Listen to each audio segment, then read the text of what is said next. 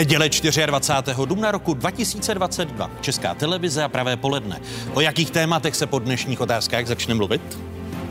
musíme postupovat ve schodě, protože jinak se začneme vzájemně přeplácet, blokovat, nebudeme si posílat plyn. V jednotě je síla.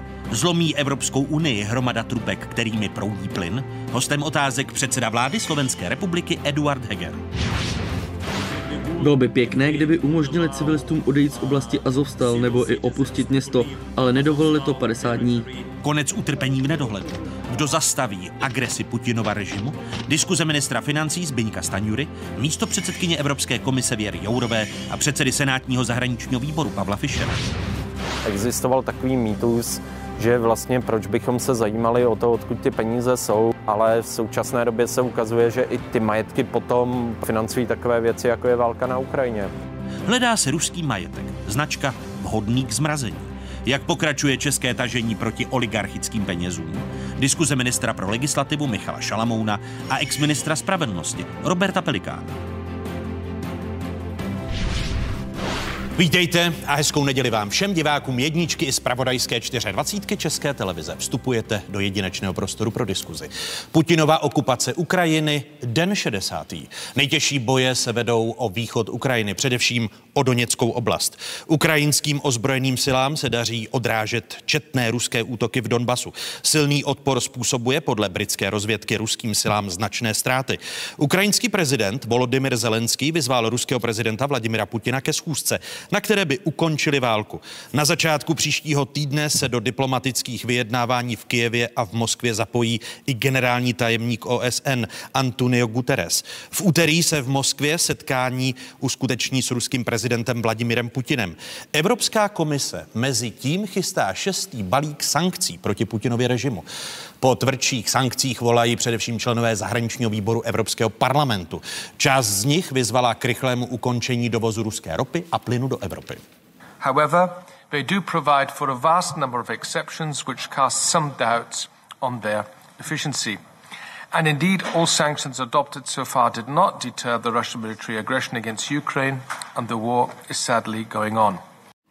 Připomeňme, že Evropská unie zatím přijala pět sankčních balíků. Energetické embargo, které čím dál častěji skloňují evropští politici, však nemá jednomyslnou podporu unijních zemí, která je k jeho přijetí nutná. Úplné energetické embargo podporují zejména země východního křídla Evropské unie. Proti se ale z ekonomických důvodů staví hlavně Německo, Maďarsko či Rakousko.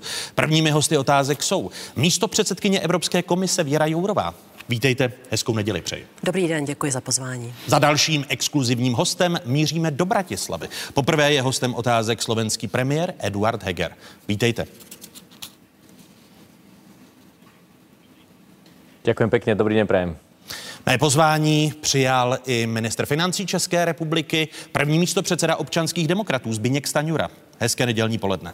Dobrý den z Ostravy.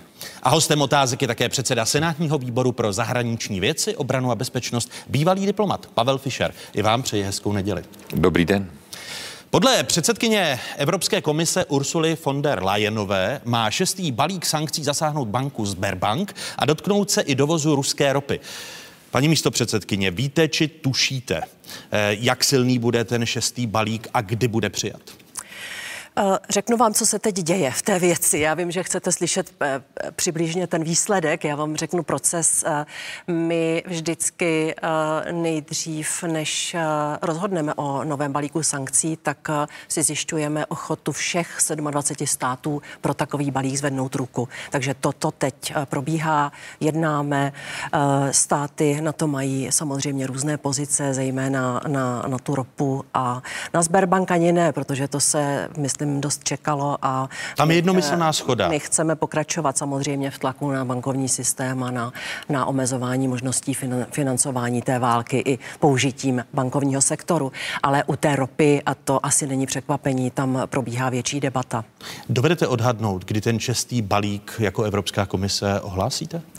Já to čekám tento týden, ale je to závislé na tom, abychom se eh, dostali v tom jednání se státy na co nejlepší výsledek. A pro komisi co nejlepší výsledek jsou co nejtvrdší sankce. Protože nemá smysl, eh, jednak nemá smysl, abychom navrhli něco, co nezíská podporu A tím bychom prolomili tu jednotu, kterou tak nutně potřebujeme.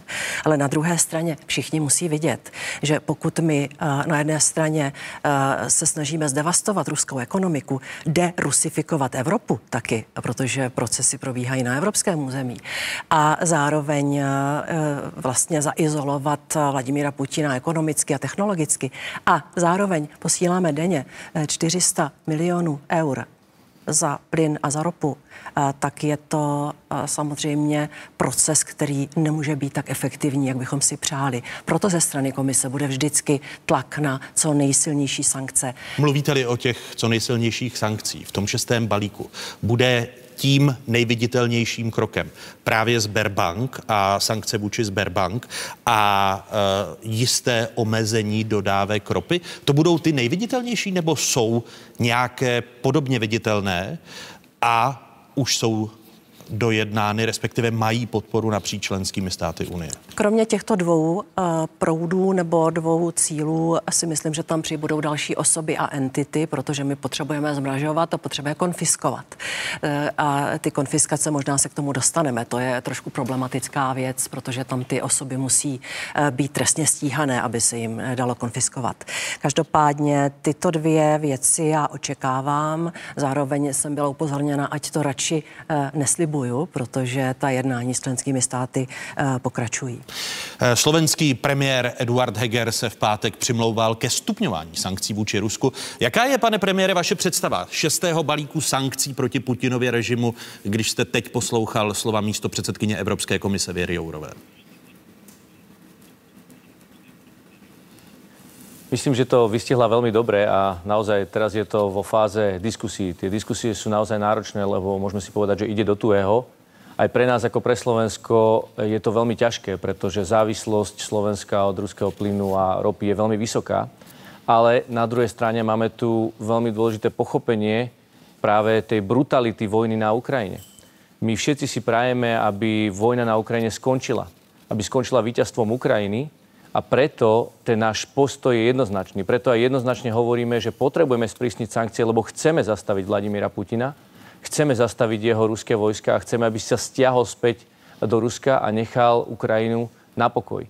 Takže preto je tam silný postoj. Na druhej strane, tak ako som povedal, vstupovať uh, do tejto fázy je naozaj obťažné a my robíme na slovenskej strane všetko preto, aby jsme vedeli do těchto sankcí čo najskôr vstúpiť. Ale eh, je to ťažký proces. Z toho dosavadního vyjednávání eh, myslíte, že eh, se podaří dojednat a že v tom balíku bude právě i sankce vůči energetickému sektoru, respektive omezení dodávek ropy, po případě plynu do Evropy?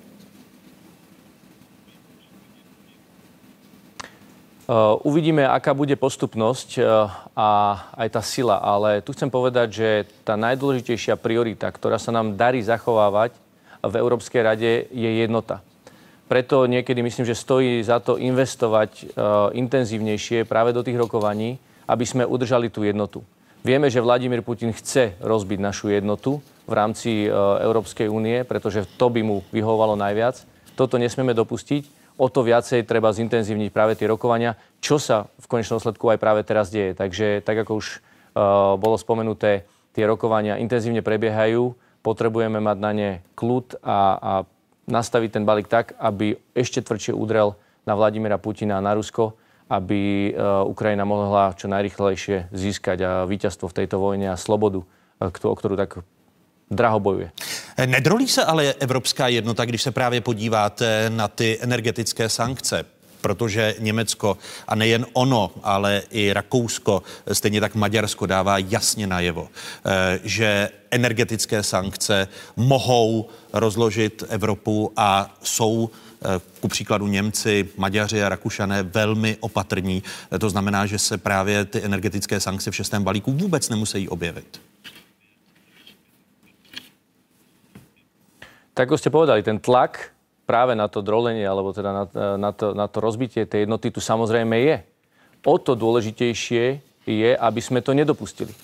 Preto je dôležitá jednota, preto je dôležitá intenzívna komunikácia a zároveň solidarita vzájomná. My to zvládneme iba, ak budeme jednotní a spolu si pomôžeme v týchto ťažkých časoch. Čiže na jednej strane Tá jednota tu od začiatku bola, ale práve týmto tlakom je tlak či už na to, aby sme sa rozsypali, alebo na to, aby sme boli ešte jednotnejší. Ja osobne jasne hovorím, musíme byť ešte jednotnejší, musíme byť k sebe ešte solidárnejší, musíme si pomôcť aj v týchto najťažších časoch, lebo áno, krajiny, ktoré sa ozývajú, tie tlačí topánka najviac, prirodzene, pretože tá závislosť je veľmi vysoká. A ja len spolutovania môžem, po spolutovaní môžem povedať, že Slovensko za posledných 15 rokov robilo strašne málo, prámálo na to, aby sme sa odpútali od ruského plynu a ropy. Je mi to veľmi ľúto.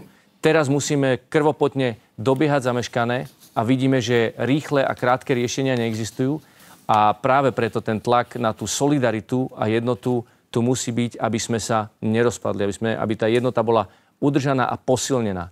Takže toto je jednoznačne môj hlas a hovorím to ako krajina, ktorá je vysoko závislá na ruskom, ruskej rope a plynu. Ale spolieham sa práve aj na pomoc partnerov, ktorých závislosť je nižšia, že nám v tom pomôžu aby jsme společně mohli dosáhnout tento cíl.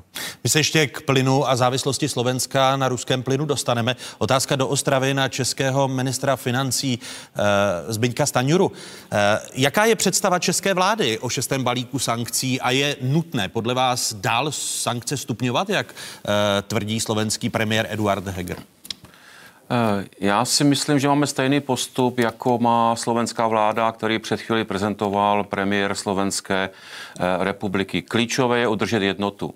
Nebylo vůbec jednoduché a triviální zhodnout se na těch pěti balíčcích sankcí a myslím si, že je třeba debatovat a zhodnout se na tom šestém a případně na dalších. A ta dohoda je cenější, než to, jestli je to úplně přesně eh, podle představ států, které chtějí co nejtvrdší sankce, a k tím dlouhodobě patří jak Slovenská republika, tak samozřejmě Česká republika. Obecně platí, že středoevropské a východoevropské státy díky své zkušenosti s Sovětským svazem, s okupací a podobně eh, zastávají eh, co nejtvrdší postupy, co se týče sankcí. Ale Vladimír Putin, kromě toho, že vede agresivní válku na Ukrajině, tak vede i hybridní a dezinformační válku s Evropou, eh, vede i ekonomickou válku s našimi zeměmi, používá energetické zdroje jako zbraň v tomto souboji a my se nesmíme nechat rozdělit. My taky patříme k těm zemím, které mají příliš vysokou závislost na ruské ropě a zejména na ruském plynu. Ale to neznamená, že nebudeme mezi těmi, kteří požadují to co nejtvrdší sankce, ale současně platí to, co říkal pan premiér, my potřebujeme evropskou solidaritu. A zejména co se týče dodávek plynu. Eh, s těmi zeměmi nebo od těch zemí, které tak závislé na ruském plynu nejsou jako, jako my. Ale myslím si, že se to dojednat dá, že ten postup zatím, který funguje, je, je účinný.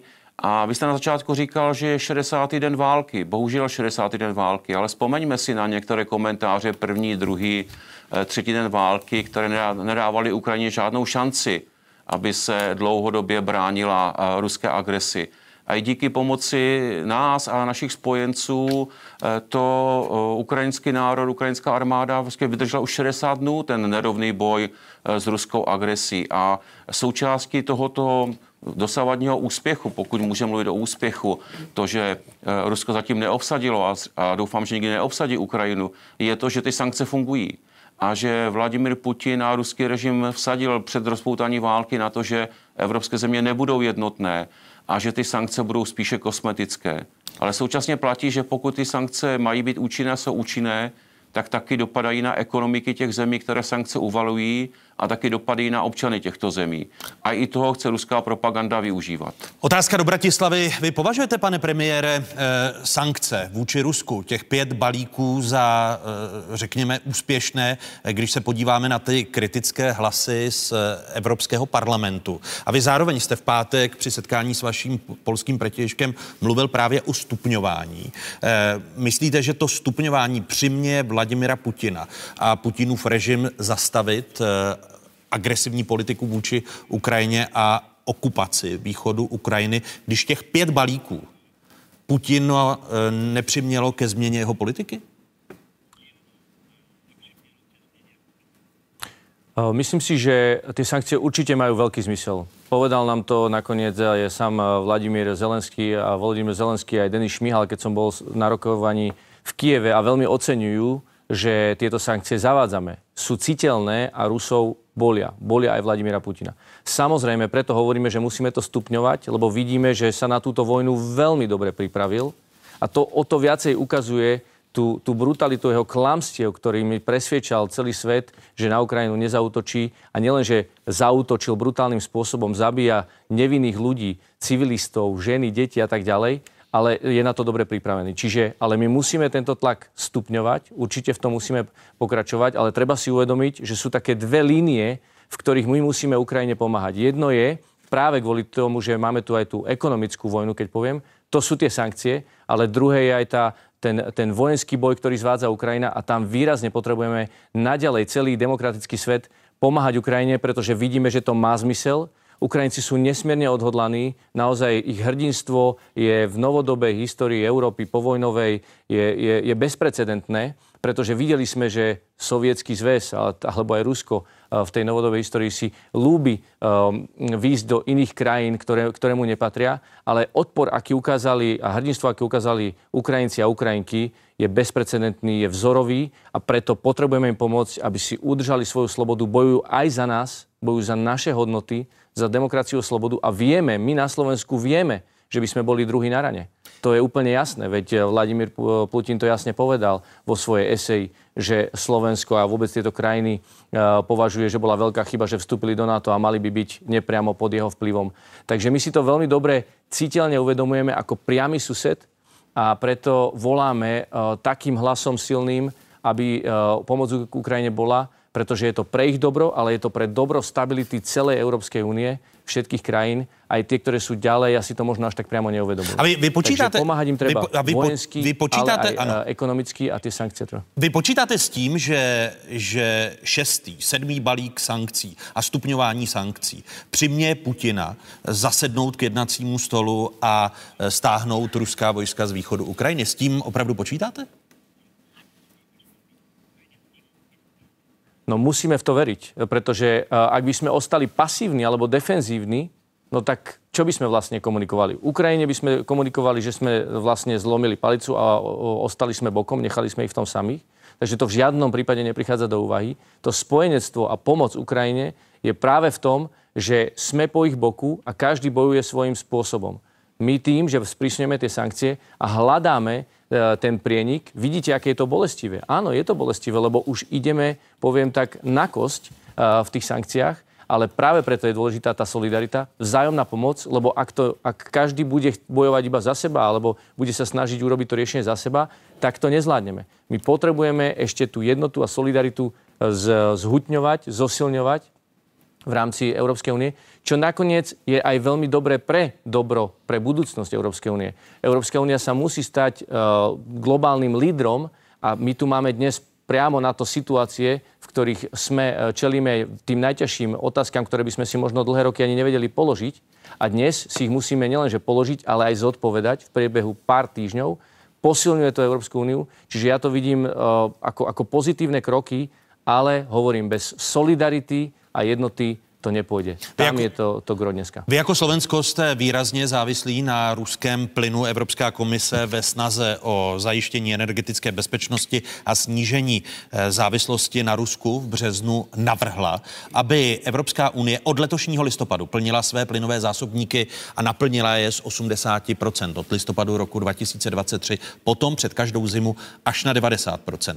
Mapa otázek teď ukazuje nejvýznamnější plynovody vedoucí do Evropy a jaká jaká je závislost jednotlivých evropských zemí na ruském plynu. Největší část plynu z Ruska plyne čtyřmi hlavními proudy pod mořským potrubím Nord Stream, transsibirským plynovodem Jamal, sítí plynovodů vedoucích přes Ukrajinu a novějším černomořským Turkstreamem. Závislost členských států na ruských zdrojích je různá. Například v České republice se blíží ke 100%, podobně jako Česká republika je právě na tom už zmiňované Slovensko, Rakousko, Maďarsko, ale také Finsko. V Německu, v Polsku Norsku, Švédsku se ruský plyn podílí na spotřebě plynu eh, přibližně 50 až 75% Pane premiére, podaří se slovenské eh, zásobníky plynu alespoň naplnit na těch zmíněných 80%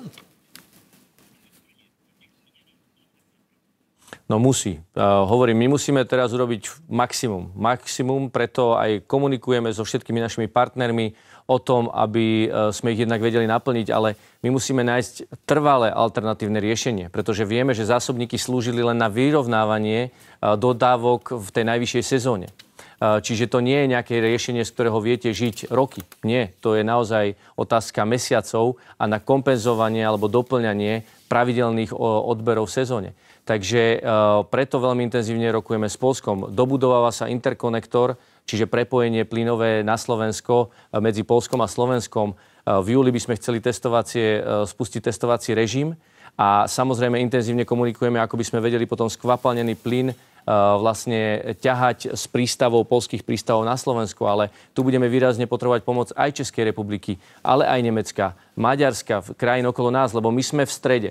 Doposiaľ Slovensko bolo zodpovedným partnerom v tranzite plynu všetkým krajinám na západ od nás. A toto jednoznačne hovorím aj za európskym stolom, že budeme potrebovať, ak sa ten tok obráti, budeme potrebovať taký istý zodpovedný a spolahlivý prístup tých krajín, ktoré budú tranzitovať plyn k nám. Slovensko musí mať vždy dostatok plynu, tak ako aj ostatné členské štáty. Preto tak silno zdôrazňujem tú jednotu a solidaritu. Lebo iba vtedy dokážeme pokoriť a poraziť Vladimira Putina. Putinův režim trvá na platbách za ruský plyn u zemí, které nepovažuje za přátelské, což je celá Evropská unie v rublech. Evropa tento požadavek označuje za vydírání a zatím s výjimkou Maďarska Rusku odmítá vyhovět. Vyhoví Slovensko? Nie. My sme jednoznačne, aj sme preto iniciovali spoločný postup, pretože opäť si uvedomujeme, jednota je najsilnejšia zbraň, ktorú máme proti Vladimirovi Putinovi. A jednoznačne sme povedali, platby musia byť v eurách. Tak to bolo dohodnuté, v tomto zotrvávame. Nechsmeme sa nechať vydierať. To je to, čo celý čas hovorím. Európa je silný, silný kontinent, sme, sme špičkou sveta, my musíme mať ofenzívnu reč, nie defenzívnu. My nemôžeme stále ustupovať. My už musíme prestať jednať s Vladimírom Putinom v rukavičkách, pretože to sme robili posledných 20 rokov. A kam to dospelo? Dospelo to tam, že dnes zabíja nevinných ľudí na Ukrajine a má chuťky na další krajiny v Evropě. A, a to je nepripustné. A va- vaše koalice se kvůli tomu nebude drolit, když se podíváme na slova vašeho uh, ministra hospodářství Sulíka, který naznačil, že by Slovensko, než aby se nechalo odstřihnout od ruského plynu, že by šlo maďarskou cestou a že byste platili v rublech.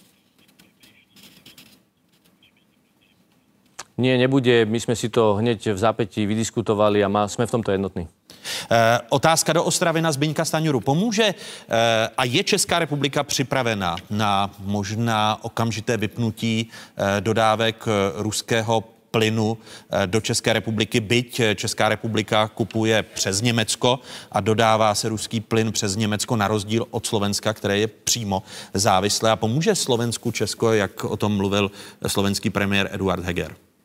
No, musíme si pomáhat, bez toho to prostě nepůjde. Pokud půjdeme soutěží a budeme soutěžit mezi sebou jako, jako členské státy o dodávky, o cenu a podobně, tak to vlastně bude vítězství Putina. To znamená, myslím, že ten problém máme podobný, zejména ty státy, které nemají přístup k moři a nemohou budovat LNG terminály. Týká se to Rakouska, Slovenska, České republiky. Přesto trváme na tom, že ty sankce mají být co nejtvrdší a co nejrychlejší a tady musí ty členské státy prokázat solidaritu, protože je to jeden z hlavních úkolů Evropské unie, aby ukázala, že v krizové době si umíme navzájem pomoci a ti, kteří mají momentální výhodu v jednom sektoru, pomohou těm ostatním a naopak. Zase se to může v některých jiných komoditách, v některém jiném období ta pomoc vzájemná otočit. Takže ano, my jsme určitě připraveni přispět k evropskému řešení. Otázka na Věru Jourovou. Evropská komise má ten plán v případě, že by se Putinův režim rozhodl vypnout dodávky plynu právě kvůli tomu, že až s výjimkou Maďarska nejsou ochotny členské státy Evropské unie platit v rublech, tak připravený krizový scénář máte?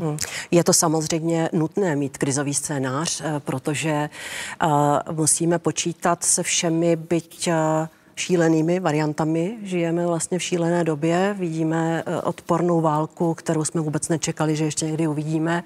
Všechny nás to sjednotilo, teď vidíme sílu společné Evropy, jako to mluvil pan, pan premiér Heger. A ta síla se nesmí nahlodat tím, že nebudeme připraveni na to nejhorší.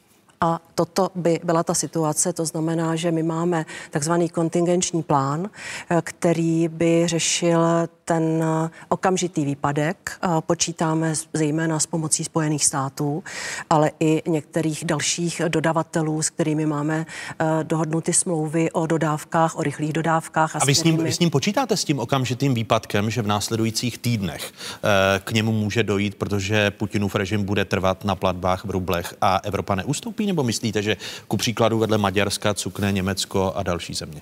Víte, že se říká, že při doufej v to nejlepší, ale připravuj se na to nejhorší.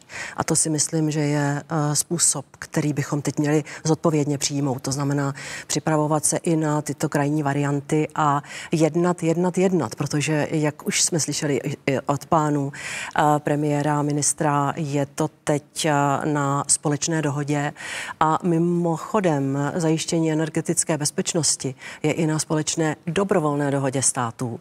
Jestli půjdou do společných nákupů, které by zase ukázaly tu sílu toho společného postupu eh, i sílu v tom smyslu, že bychom byli schopni tlačit dolů ceny. To je přesně to, co teď potřebujeme. Takže... A tam ta dohoda všech členských zemí je? Zatím jednáme o tom, kdo se dobrovolně připojí k tomu společnému nákupu. Ale kolik, kolik zemí už se eh, připojilo? Momentálně to nevím. Dodávky zbraní pro Ukrajinu pokračují. Na Ukrajinu zamířil americký minister zahraničí Antony Blinken a minister obrany Lloyd Austin, kteří se v Kijevě setkají s ukrajinským prezidentem Zelenským, který si o této návštěvě slibuje příslip dalších zbraní. І я вдячний усім нашим партнерам, які нарешті почули нас, які передають нам саме те, що ми просили. Бо ми точно знаємо, що з цією зброєю ми зможемо врятувати життя тисяч людей. І можемо показати окупантам, що день, коли вони змушені будуть залишити Україну, Evropská unie podle Michela dosud poskytla Ukrajině vojenskou pomoc v hodnotě 1,5 miliardy eur, to je v přepočtu 36 miliard korun. O kolik pomoci e, přislíbily jednotlivé země? Podívejme se, tady jsou data Kielského institutu pro světovou ekonomiku. Americká vláda přislíbila vojenskou pomoc ve výši 4 miliard 800 milionů dolarů. Druhé Estensko přislíbilo do konce března e, bezmála 240 milionů dolarů, to je e, necelé 1% estenského hrubého domácího produktu a v relativním vyjádření mnohem víc než jakýkoliv ze závazků ostatních hlavních dárců Ukrajině. Dalšími největšími dárci vojenské pomoci Velká Británie, Itálie, Švédsko, Německo, Česko, podobně jako Polsko a Slovensko přislíbilo vojenskou pomoc ve výši kolem 50 milionů dolarů. Jeden z větších sousedů Ukrajiny, Polsko, se objevuje dále na seznamu, které zemi přislíbilo malou, relativně malou vojenskou pomoc a místo toho se zaměřuje na finanční pomoc ve výši 900 milionů dolarů. To dělá z Polska druhého největšího celkového dárce Ukrajině po Spojených státech. Eh, otázka opět na slovenského eh, premiéra Eduarda Hegera. Slovensko darovalo Ukrajině například systém protivzdušné obrany S-300. Eh, pane premiére, přiblížilo se rozhodnutí, kdy Slovensko dodá Ukrajině stíhačky MiG-29? Tu chcem v prvom rade povedať, že my veľmi intenzívne komunikujeme s ukrajinskou stranou a akékoľvek požiadavky, ktoré sú na, na stole, okamžite vybavujeme. Takúto požiadavku sme od nich zatiaľ nedostali, ale máme požiadavku o dodaní húfnic Zuzana, o ktorých sa veľmi intenzívne rokuje a, a verím, že, že to bude čoskoro na stole. A taktiež opravu ich techniky, to je tiež e, vo finálnej fáze toto je to, čo im poskytneme. Ak bude otázka na, na MIGI, samozrejme, ja tu hovorím jednu jednoznačnú vec. Bez ruských technikov, ktorých na Slovensku nechceme, tieto stroje sú dlhodobo neudržateľné a preto intenzívne rokujeme s našimi partnermi v okolí, ako si zabezpečiť ochranu nášho vzdušného priestoru, kým prídu stíhačky F-16, ktoré máme objednané a mali by prísť koncom budúceho roka. Takže jednoznačne Ukrajine treba pomôcť všetkými možnými spôsobmi Opäť každá krajina, ktorá pomôže, pomáha, tak ako to bolo počuť aj z úst eh, prezidenta Zelenského, pomáha víťazstvu, eh, bližšiemu víťazstvu Ukrajiny. To potrebujeme. Uvedomme si, bojujú za nás, za naše hodnoty. Vieme, že ďalšie krajiny by boli na rade tento boj potrebujeme s nimi zvíťaziť čo najrychlejšie a v tom potrebujú maximálnu pomoc aj vojenskou. Když mluvíte o zajištění slovenského vzdušného prostoru, země na to posilují východní křídlo bloku, to se týká i bojových skupin na Slovensku, v Maďarsku, Rumunsku, v Bulharsku. Eh, teď vidíme posilování východního křídla. Když tedy zatím Slovensko nedostalo, a propos vy počítáte eh, s tím, že od Ukrajiny dostanete požadavek na dodání MIGu, protože ukrajinští piloti v jednom z videoklipů žádají právě o dodání i, i letadel. Počítáte s tím, že se na vás eh, eh, obrátí eh, prezident Volodymyr Zelenský a o MIGy vás požádá? Vôbec by ma to neprekvapilo, sme na to pripravení, ale opäť nebudeme predbiehať okolnosti, je to na nich, oni si musia povedať, oni najlepšie poznajú svoju situáciu, čo teraz potrebujú. Vieme, že potrebujú práve tú techniku obraného charakteru, alebo aby si aj oslobodili. Ja keď som bol v Kieve, tak veľmi intenzívne hovoril o tom, že potrebujú práve ťažké zbrania, aby vedeli oslobodiť svoje prístavy. Teraz zvádzajú ťažké boje pozemné, takže je to určite hlavne o pozemnej technike. Samozrejme, veľmi radi im pomôžeme, ako to bude možné. Preto aj... sa bavíme aj o tých hufniciach, preto sa bavíme o tej oprave techniky, eh, kterou jim chceme poskytnout. A jednáte s Českou republikou o zajištění vzdušného prostoru, jestliže jste připraven na dodávky eh, MIGů, které zatím eh, chrání vzdušný prostor Slovenské republiky, aby to byla Česká republika, která vám pomůže ochránit vzdušný prostor? Ja musím aj tu vyzdvihnúť, že rokovania vôbec v rámci EÚ aj v rámci NATO o, o pomoci, vzájomnej pomoci a v tohto, z tohto pohľadu nášho vzdušného priestoru sú veľmi konštruktívne. Krajiny sú nápomocné, hľadáme to najlepšie riešenie. Ja by som teraz nechcel nejako viacej konkretizovať, lebo tie rokovania prebiehajú. Môžem len poďakovať všetkým partnerom aj okolitým krajinám, že sú veľmi konštruktívne a že naozaj spoločne hľadáme to riešenie. Nie je to o tom, kto bude mať aké prvenstvo, je to o tom, aby sme si vzájomne pomáhali a našli riešenia, eh, ktoré nám pomôžu. A, a tu ten, tá atmosféra, ten duch diskusie je pomoc a solidarita, jednota. Som za to velmi vďačný. Tak to má být. Na pozadí války na Ukrajině zažívá Slovensko zásadní napětí na domácí politické scéně. Speciální prokuratura a policie v týdnu obvinili bývalého slovenského premiéra, dnes lídra nejsilnější opoziční strany Smer Roberta Fica, exministra vnitra Roberta Kaliňáka z několika trestných činů, včetně zneužití pravomocí a založení a podpory zločinecké skupiny. Podle Roberta Fica jde o likvidaci opozice. Potom prichádza na rad ďalší predseda politickej strany a to som ja. Pretože bez servítky popisujem, čo za gavnerov sedia v tejto vláde, čo za americkú paničku máme vo funkcii prezidentky Slovenskej republiky. Otvorene hovorím o tom, ako sa o nič nestarajú, ako urobili zo Slovenska chudobnú americkú guberniu, zatiahli Slovensko do vojny a vôbec ťahajú túto krajinu do nešťastia. Zástupci Smeru se už obrátili na Evropský parlament a Evropskou komisi, eh, že jsou na Slovensku pošlapávány principy právního státu a jde o politické stíhání. Připouštíte, pane premiére, že vaše vláda může mít zásadní reputační problém kvůli Ficově stíhání? Vůbec nie. Pozrite sa, teraz ste počuli slova trojnásobného premiéra. Takto sa vyjadruje trojnásobný premiér? Takto? Toto je dôstojné vyjadrovanie sa? Veď to je, to je, to je hamba Slovenska, že sa môže takto trojnásobný premiér vyjadrovať o, o, o vláde, o pani prezidentke a, a podobne. Veď si zoberte tie slova, ktoré zazneli. Ruský uh, agent by to nepovedal lepšie. To je, toto je žiaľ, je, mi, je to veľmi smutné, je mi to veľmi ľúto, ale my na Slovensku sme slúbili voličom v roku 2020 pred voľbami, že chceme, aby Slovensko sa dostalo na mapu ako spravodlivá krajina kde spravodlivosť bude mať priestor vyšetriť každého bez toho, aké má politické tričko. To bol dlhé roky problém na Slovensku. Veď si spomeňme na tie časy, keď sa tu opakovalo z úst aj ministra vnútra Roberta Kaliňáka. Skutok sa nestal. Nespočetne krát. Zametali kauzy pod koberec. My sme urobili len jednu jedinú vec. Uvoľnili sme orgánom činy v trestnom kolaní ruky, aby vyšetrovali bez, vý, bez výnimky. Ale bývalý, bý, ale bývalý, slo, ale bývalý slovenský prezident, to, že teraz bývalý, ale, bí, ale bývalý slovenský prezident, že vám vstupuje do řeči, byl obžalován. Eh, vy, vy nemyslíte, že eh, může být Ficová argumentace pravdivá, že tak jako on eh, využíval a, a zneužíval policii, tak to též činí současná vládní koalice a jde o to zlikvidovat nejsilnější opoziční stranu na Slovensku?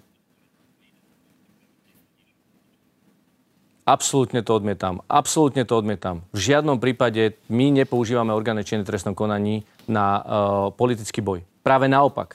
My sme im dali úplnú slobodu, aby vyšetrovali každého bez rozdielu. Bez toho, aké je politické tričko. A toto uh, sa aj deje. A to, že dnes vyšetrujú kauzy Roberta Fica, tak to musí vedieť zodpovedať on. On vie, čo má na rováši. Ja to nemám odkiaľ vedieť. Ja, ja to nevyšetrujem. A ani do toho nenazerám, ani to neriadím. Absolútne to odmietam. E, toto boli ich praktiky. Áno, na Slovensku máme príslovie, podľa seba súdim teba. Čiže ak Robert Fico, a vieme o tom, že e, zneužíval organičné v trestnom konaní, tak si myslí toto aj o mne a o ďalších. Je to úplný nezmysel. My nechávame policiu konať a ja len hovorím, verím tomu, že majú e, tieto podozrenia podložené dôkazmi a prajem im, aby spolahlivo, spravodlivo vyšetrili každé prekročení zákona. Opoziční smer, a to je poslední otázka do Bratislavy, jak jsme slyšeli retoriku Roberta Fica, eh, tak eh, využívání antiamerických nálad ve slovenské společnosti, menší ochoty Slováků podporovat Ukrajinu dodávkami zbraní oproti České republice. Nakolik to může destabilizovat vaši vládu? Viete, toto je tá tragédia. Toto je tá tragédia, že politické špičky sa stávajú na čelo dezinfoscény, na e, klamu a zavádzajú občanov, snažia sa pozdvihnúť práve ten proruský narratív, pričom vidíme, ako sa správa ruská armáda na Ukrajine. Vidíme to na vlastné oči, veď my sme priamy sused. Vidíme to vraždenie nevinných ľudí, vidíme znásilňovanie mladých dievčat. Veď to, je, to sa každému úplne obracia vnútro. To svedomie vám nedovolí ešte niečo takému, takémuto niečo fandiť. A Robert Fico spolu s ďalšími sa stávajú na špičku tohto, aby tu živili tento ruský narratív. Je to, úplne, je to úplne zvrátené, čo predvádzajú. Ukazuje to jasne, že tomuto človeku nie je nič sveté a samozrejme my veľmi jasne budeme komunikovať proti tomu. Nedovolíme, aby Slovensko bolo oklamané, pretože tu ide o závažnú, závažnú hrozbu aj Slovenska. Ja som veľmi vďačný potom, ako Rusko dlhé mesiace klamalo, že na Ukrajinu nezautočí. Sám Robert Fico dva dní alebo tri dní predtým zorganizoval uh, protest proti našej vláde, kde jasne ospevovali, že Rusko nezautočí. Dva dní na to alebo tri dní na to už nemali čo povedať, lebo Rusko zautočilo brutálnym spôsobom na Ukrajinu. Padla mu sánka, nemal čo na to povedať. A teraz uh, preto vtedy precitlo veľa ľudí na Slovensku. Naozaj precitlo precitlo veľa ľudí a uvedomili si, že áno, súčasná ruská garnitúra je brutálna, zabíja a má chuťky aj na ďalšie krajiny, akým je, ako je Slovensko a, a ďalšie krajiny na východnom krídle. Čiže som rád, že tento ruský narratív sa výrazne potlačil a je smutné, keď bývalé politické špičky sa ho snažia znovu oživiť. Je to velmi smutné. Děkuji, že hostem otázek, exkluzivním hostem otázek byl slovenský premiér Eduard Heger. Přeji vám hezký zbytek dne do Bratislavy a těším se eh, na setkání v otázkách. Ďakujem veľmi pekne za pozvanie a prajem ešte pekný deň. Eh, kvůli porušování principu právního státu se slovenská opoziční strana Smer obrátila, jak jsem zmiňoval, na předsedkyně Evropské komise i na členy a členky komise. Tady jsou sobotní slova Roberta Fica. Je to výzva, ktorá asi na 1,5 strane, ktorá presne popisuje, čo sa na Slovensku v týchto okamihoch deje a začína to vyvolávať vážne pohoršenie, pretože oni si uvedomujú, že ak to, čo tu je napísané, je pravda, tak majú jeden veľký vred. A tým vredom nie je Maďarsko. Tým vredom v právnom štáte nie je ani Polsko. Nie je to ani Malta. Tým vredom, najväčším, aký v Európskej únii kedy vznikol v histórii, je dnes Slovensko s týmito gaunermi, ktorí stoja na čele eh, tejto vlády. Tak o vládě mluví slovenský, bývalý slovenský premiér, dnes eh, předseda nejsilnější opoziční strany Robert Fico. Eh, co mu jako místo předsedkyně Evropské komise odpovíte, Věro mm-hmm. Já jsem ten dopis dostala o půlnoci, tak jsem si ho se zájmem přečetla, protože jsem něco takového čekala. Eh, myslím si, že už tam byly nějaké výzvy předtím. Jestli mi dovolíte osobní reakci na to, co říkal pan Fico o prezidence Čaputové. Nazvat americkou paničkou, to je podle mého názoru úplně za čárou všeho myslitelného, co se v politice může, může dít. A já vím, že Zuzana Čaputová je nesmírně uh, slušná dáma, která, která uznává hodnoty, které bychom si všichni asi přáli, aby teď dostali uh, průchod, protože potřebujeme být slušní, potřebujeme být solidární, silní. A tohle je uh, podle mě urážka, která nemá vůbec úroveň. Není to, Co... není to ale součást Ficovy uh propracované politiky, protože antiamerické narrativy, na ně slovenská společnost výrazně slyší, proto nazývá slovenskou prezidentku americkou paničku? Nepochybně, my máme data o tom, že na Slovensku jsou ty antiamerické nálady, které jsou teď ještě přiživovány konspiračními teoriemi a dezinformacemi silnější než v Čechách. Vůbec, že na Slovensku dezinformace mají větší vliv na lidi a je to možná i tím, že si to jako svůj nástroj vzala část politické scény. Ale vy jste se ptal na něco co jiného. eh, smeru? Uh, podobné výzvy byly z Rumunska, z, z, z Katalánska, nedávno z Bulharska. Vždycky, když dochází ke konkrétním trestním kauzám, které se dotýkají politiků, tak je komise vyzývána, aby konala. My nemůžeme konat v případě, že jde o individuální kauzy. My nemáme možnost se podívat do důkazní situace, my nemáme možnost s prominutím kádrovat prokurátory a policisty, kteří eh, ty kauzy řeší. Eh, ani takovou možnost mít nemáme, podle mého názoru. Ale budeme tu situaci sledovat, protože je zřejmé, že pokud je tam takhle velká kauza, eh, ve které figurují politicky eh, jaksi, aktivní hráči a je použito trestní právo, tak vždycky je to pro komisi důvod pro to, aby tu situaci sledovala. My Zatím obecně... tedy silné prohlášení jako ve vztahu k Polsku či k Maďarsku dávat nebudete, ale situaci budete sledovat. No v Polsku a Maďarsku je to jiná situace, protože v Polsku dělali justiční reformu. My jsme reagovali na zákony. V Maďarsku reagujeme na to, že se nevyšetřují systémově kauzy, které eh, poškozují evropské peníze. To jsou úplně jiné příběhy, kde komise tu kompetenci má. Ale já bych vždycky, vždycky v těchto situacích, kdy jsme vyzýváni, abychom zasahovali v těch individuálních trestních kauzách, tak říkáme, je potřeba, aby se veřejnost dozvěděla, co nejvíce může o té důkazní situaci, o tom, co má prokurátor a policie proti těm eh, osobám, co může sdělit, protože samozřejmě nemůže dát k dispozici spis. A je e, důležité, aby ten proces eh, neměl žádné vady, které by e, vlastně i e, potvrzovaly ty pochybnosti nebo ta nařčení, která jsme slyšeli od pana Fica. Když se podíváme a vrátíme se k rozhovoru se slovenským premiérem eh, Eduardem Hegerem a podíváme se na dodávky zbraní na Ukrajinu, Česká republika patří mezi největší dárce eh, a znovu se podíváme na onu statistiku Kýlova institutu. Eh, velmi pozorně poslouchal Pavel Fischer. Když se podíváte, pane předsedo, na ty dodávky České republiky na Ukrajinu, Považujete je za, za dostatečné? Já je považuji za nedostatečné, protože když se podíváme na mapu a vracím se k tomu tématu, které tady bylo před chvílí, to znamená energie, tak zjistíme, že e, některé země nedodávají zbraně, je to jejich suverénní rozhodnutí, ale také nejsou ochotny jednat o energiích a o embargu na ruské energie, jako je plyn nebo ropa. A nebo Mluvíte se, o Maďarsku? A nebo se snaží ta jednání oddalovat a e, může to být Maďarsko, ale jich celá řada dalších.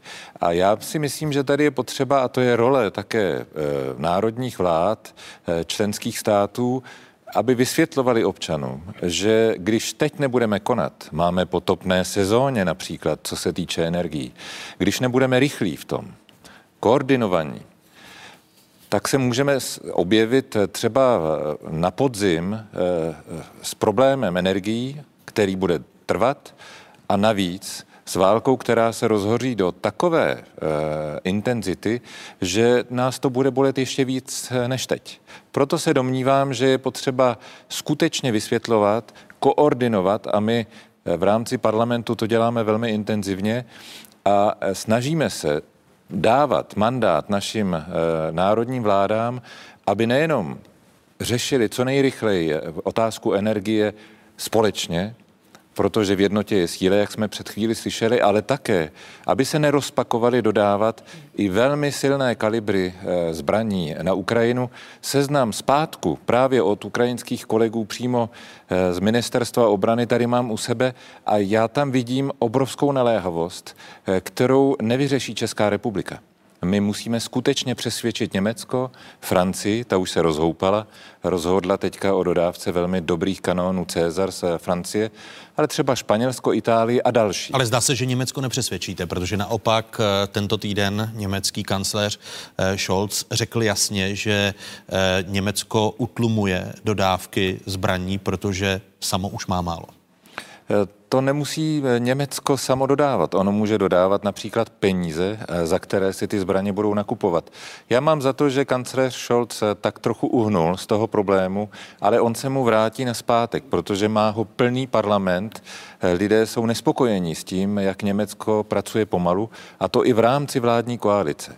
My v parlamentech se snažíme právě s Německem, s Evropským parlamentem a s dalšími udržovat velmi silnou koordinaci, abychom pomohli eh, tomu rozhodnutí, protože není jednoduché ani pro Německo, ani pro nás. My jsme slyšeli, a obracím se na Zbyňka Stanjuru do Ostravy, od eh, slovenského premiéra v exkluzivním rozhovoru pro českou televizi, že je připraven eh, na dodávku MiG-29 na Ukrajinu a že počítá s tím, že dříve či později přijde tato nabídka. Kolik Česká republika už dodala eh, zbraní na Ukrajinu a počítáte s tím, že i Česká republika bude dál navyšovat objemy dodávek zbraní pro ukrajinskou armádu, protože se ukazuje, že právě zásobování eh, zbraněmi ze západu daří eh, ukrajinské armádě držet onu linii v Donbaské oblasti. V tom grafu, co jste ukazoval, byly data k 27. březnu. Já mám aktuální data, takže v této chvíli mohu říct, že Česká republika darovala Ukrajině zbraně a vojenskou techniku, vojenský materiál za více než 2 miliardy korun. Za druhé chci připomenout velmi úspěšnou sbírku, kterou dělá ukrajinská ambasáda, na kterou přispělo už asi 120 tisíc dárců z České republiky, ať už občané nebo firmy. Tam se vybralo více než miliarda korun a skoro jedna miliarda byla použita opět na vojenskou pomoc a vojenský materiál, vojenskou techniku. Takže eh, dohromady to budou zhruba už 3 eh, miliardy korun. Tak chci jenom připomenout, že jsme byli jedni z prvních, že a prvním daru jsme rozhodli ještě v lednu letošního roku a bez sporu v tom budeme pokračovat a platí to, co jsme slyšeli, eh, zejména po té, co se náš premiér vrátil z jednání z Kijeva, tak máme velmi přesné požadavky toho, co potřebuje ukrajinská armáda a pružně reagujeme v rámci možností, které máme. Ať už je to stát, nebo v této chvíli mohou ocenit velmi úzkou spolupráci s českými firmami z obraného průmyslu, které se na té podpoře Ukrajiny vojenskou technikou a vojenským materiálem také významným způsobem podílejí. Eh, počítáte s tím, že navýšíte rozpočet, protože se na vás aktuálně obrátila eh, ministrně obrany eh, Jana Černochová z ODS, která se vrací z návštěvy Spojených států amerických, tak požádala o pomoc ministerstvo financí ve výši zhruba 1,5 miliardy korun, aby česká armáda mohla dozbrojit, respektive nakoupit některou techniku. Ku příkladu jde o nákladní vozy Tatra pro, pro vojenské účely. Schválíte jako minister financí tuto, tuto pomoc? Tak eh, schválí to vláda, to je, to je důležité. My už jsme na začátku Duma rozhodli, eh, že budeme eh, rychleji zvyšovat výdaje na obranu, než jsme si mysleli. A i pro letošní rok jsme řekli, že by to mohlo být až 15 miliard. A to je vlastně první tranše. Paní ministrině se svým týmem prověřuje, co lze investovat ještě letos to je první, první tranše, takže bez zesporu připravíme rozpočtové opatření a vláda to určitě schválí, protože už jsme vlastně o tom navýšení eh, rozpočtu rozhodli. My máme ve svém programovém prohlášení, že eh, nejpozději v roce 2025 chceme mít 2% výdaje na obranu, ale když sleduji vývoj posledních týdnů a tu brutální agresivní válku Ruska na eh, Ukrajině, tak já předpokládám, že k tomu cíli se dostaneme rychleji než v roce 2025, ale současně platí, protože ta poptávka po těch sofistikovaných zbraňových systémech bude veliká, eh, já bych řekl, že na celém světě, takže musíme ty peníze poslat v okamžiku, kdy jsme si jistí, že ten daný rok investujeme. A to je tento případ, takže eh, to vláda bez sporu v brzké době schválí. E, jde o desetinu z těch zatím připravovaných 15 miliard, protože jde o miliardu a půl. Vy počítáte s tím, že ministerstvo obrany, z toho, co jako minister financí máte požadavky, že se podaří v tom letošním roce navíc utratit 15 miliard eh, korun?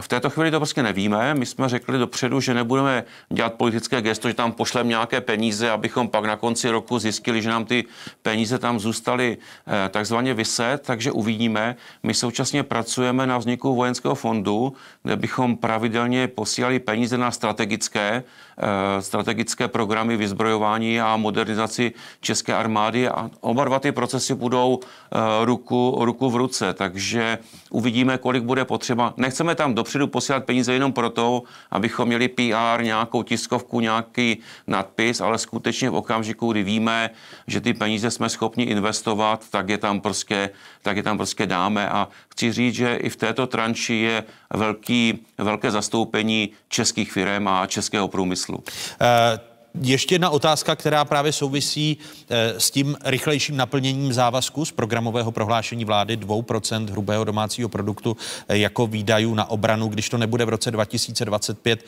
Eh, kdy, kdy myslíte, že by k tomu mohlo dojít? Tak 2024 nebo 2025, rychleji to určitě, určitě nepůjde, ale bude záležet i na tom, jak se nám podaří s našimi spojenci vyjednat dodávky sofistikovaných zbraňových systémů. Pavel Fischer. Eh, je dobře, že vláda urychlí, eh, řekněme, ten svůj závazek, o kterém Zbyněk Staňura mluvil? Já chci ocenit vládu, protože dělá dobrou práci. Eh, vidíme, jak obrovské spoždění jsme získali těmi odklady nákupu důležitých zbraňových systémů. Ceny poletí nahoru teďka a máme často nedostatečné zásoby. Tady už můžeme nakupovat velmi rychle. Co se týče těch 2% z HDP na obranu, to je vlastně pro nás jenom orientační číslo. Je potřeba připustit, že dneska některé členské státy na to už jsou na 3% nebo k ním směřují. Zkrátka nejsme v klidných dobách a myslím si, že hrát s čísly, která jsme si stanovili před deseti lety, je hra, která nemusí eh, fungovat v době, kdy narážíme do reality tak dramatického válečného konfliktu na byste, evropském byste i přes, eh, přes ty zásadní dluhy státního rozpočtu a i letos bude státní rozpočet v deficitu šel na 2% hrubého domácího produktu? To nemůžeme udělat okamžitě. Tady jenom vidíme, že to brzy nebude možná stačit. Celá řada členských států dnes už jde výš než 2%, protože vidí, že to je zkrátka nezbytné. Vrátíme-li se k mapě Evropy a k plynu, abychom ještě dokončili to, o čem byla řeč i se slovenským premiérem Eduardem Hegerem. E, zmiňoval jsem, že Evropská komise ve snaze o zajištění energetické bezpečnosti a snížení závislosti na Rusku v březnu navrhla, aby Evropská unie od letošního listopadu plnila své plynové zásobníky z 80% od listopadu 2023, potom před každou zimou z 90%. Znovu se podívejme, eh, jak směřují dodávky ruského plynu do Evropy. Otázka do Ostravina Zbyňka Staňuru. Podaří se naplnit eh, tuzemské zásobníky, eh, pane ministře, do konce letošního roku, respektive pro tu topnou sezónu na 80%?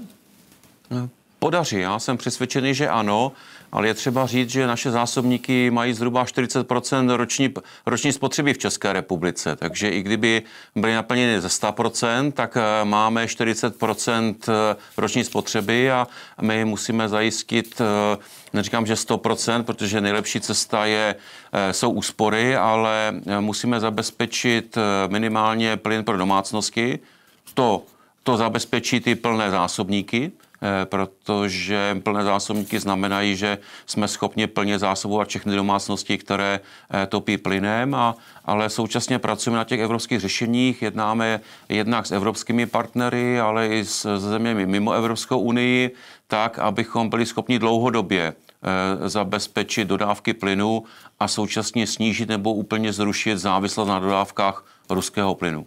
Eh, paní eurokomisařko, podaří se podle vás eh, naplnit to, eh, o čem jste se dohodli vy v komisi a to, co teď projednává Evropský parlament?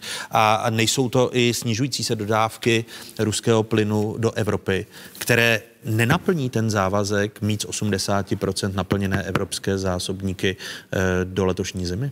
My jsme slyšeli od dvou zástupců státu, že eh, se to nespí stát, že to je závazek, který učinili státy, že učinili je ústy svých eh, premiérů a prezidentů v březnu tohoto roku. Podle našich propočtů a té perspektivy, jak vidíme ty možné náhrady dodávek, tak je to, je to reálné. Komise teď připravuje detailní plán na to, jak se odříznout od uh, ruského plynu do roku 2030 s tím, že by to mělo být co nejdříve.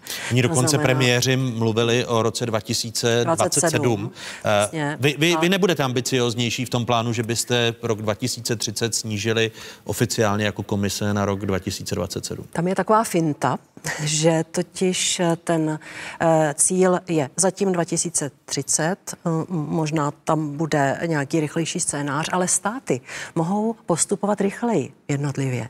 To znamená, nečeká se na nejpomalejšího velblouda, uh, nemusí, nemusí čekat na to, až se to podaří všem, ale mohou jít napřed, což už teď signalizují státy, které nejsou tak závislé na, na ruském plynu, víme, které to jsou. Dovolíte mi ještě reagovat na zbraně? Určitě. Uh, ono to, uh, já, já dneska, když se podívám trošku z, uh, z odhledu nebo z větší vzdálenosti na to, jak reagují členské státy na uh, tuhle šílenou válku a na to, jak pomáhat Ukrajině. Já tam vidím tři kategorie věcí. Uh, jedna kategorie je uh, nepřipustíme, neuděláme to. To znamená, nechceme, se, nechceme tu válku stáhnout na naše území a nechceme si nechat sankcemi zdevastovat hospodářství, národní hospodářství. Jo. Tady se to vždycky eh, poměřuje eh, per stát. Pak jsou tam uh, takové věci, kde jsou všichni jako jeden muž za co nejsilnější podporu. A to je dodávat humanitární pomoc, dodávat pomoc ukrajinským zemědělcům, protože se musíme vyhnout problémům s potravinami, postarat se uprchl- o uprchlíky, vyšetřovat válečné zločiny a připravovat plán obnovy Ukrajiny. To jsou věci, kde já vůbec nevidím žádné konflikty a kde skutečně jsou všichni za. No a pak eh, jsou ty různé názory u těch ekonomických sankcích, o tom už jsme mluvili. A co se týče zbraní, já tam vidím takový ten moment, čí je to válka. Eh, a tady my z střední a východní Evropy samozřejmě cítíme, úplně jasně, že to je naše válka, protože Putin nás chce zpátky. Eh, a byla jsem... No necítí to, necítí to Maďarsko. Uh... Slyšeli jsme Roberta Fica, že Hegerova vláda zatáhla Slovensko do, do této války? Myslíte, že to východní Evropa cítí jednotně? Já si myslím, že ten, ta obava z toho, že by se uh, mohlo opět válčit o toto území, je, je velice vysoká. Ať už si lidé, ať už lidé fandí Americe nebo, nebo Rusku. Řekla bych, že ten, ta obava je velice silná v obou těch táborech. Já jsem moc ráda, že moje šéfka Ursula von der Leyenová řekla tu větu, toto je i náš boj což znamenalo, že se odblokovala ta 1,5 miliardy, uh, miliardy uh, na zbraně z toho balíku peněz, který jsme si mysleli, že nikdy nepoužijeme, z toho, z toho evropského mírového programu, paradoxně nazvaný mírový. mírový. Ale on to zase takový paradox není, protože pokud chceme udržet mír, tak musíme pomoct Ukrajincům bojovat. Eh, ještě jedna věc, která souvisí právě a budeme o tom mluvit ve druhé části otázek. Eh, rostoucí ceny potravin, eh, možná potravinová krize a destabilizace, sociální konflikty, které souvisí i s tou migrační krizí. Jak velký problém je to podle vás pro Evropu? A je to to, před čím varuje Mezinárodní měnový fond, že právě sociální konflikty v důsledku války na Ukrajině mohou vést i k roz, rozpadu Evropy? Hmm. Je tam takové, takové nepříjemné trojhvězdí hvězdí. Ceny eh, energií, eh, stoupající inflace a samozřejmě i ceny potravin. Já tady chci jasně říct, že eh, lidé v Evropě nebudou trpět potravinovou nouzí. My jsme potravinově bezpečná, bezpečný kontinent, máme větší vývoz, než co dovážíme, jsme schopni se s tou krizí vyrovnat. Zároveň ale vidíme, že ukrajinská válka má vliv na ceny a musíme s tím pracovat a tady to možná budou spíš otázky na pana Stanjuru, jakou cestou se Česká republika vydá, protože tady nebudou žádné generální pokyny ze strany komise eh, a eh, samozřejmě to může mít vliv na zásobování Afriky a případnou další následnou migrační krizi do Evropy. Takže eh, ta potravinová krize má velice blízko k bezpečnostním ohrožením a pracujeme s těmi nejhoršími možnými scénáři ve smyslu vyvarovat se jich. Věra Jourová, místo předsedkyně Evropské komise, Pavel Fischer, předseda bezpečnostního výboru Senátu a Zbyněk Stanjura, minister financí České republiky, zůstávají hosty otázek. Loučíme se s diváky jedničky. Přepněte si na spravodajskou 24, protože v této trojici pokračujeme. Hned po stručných zprávách na ČT24 Zbyněk Stanjura, Věra Jourová i Pavel Fischer zůstávají našimi hosty. Eh, řeč bude také o zabavování majetku ruských oligarchů v Česku. Proč je to tak těžké? Eh, také našimi hosty budou minister pro legislativu Michal Šolomoun a ex-minister spravedlnosti Robert Pelikán. A ještě než se definitivně rozloučíme, pozvánka na další díl Fokusu, který vysíláme v úterý v 8 večer na Spravodajské 24. Jaká jsou pravidla boje? A jaká jsou pravidla lidskosti? A proč pro agresora žádná neplatí? Sledujte Fokus Václava Moravce. Tentokrát na téma pravidla boje. Pozvání přijali mimo jiné vrchní státní zástupkyně Lenka Bradáčová, politický analytik Julian Nagel, publicista Jefim Fištejn, bývalý vojenský kaplan Pavel Ruml nebo sociolog Daniel Prokop. Přímý přenos z právnické fakulty Univerzity Karlovy. V úterý 26. dubna po 20. hodině na ČT24.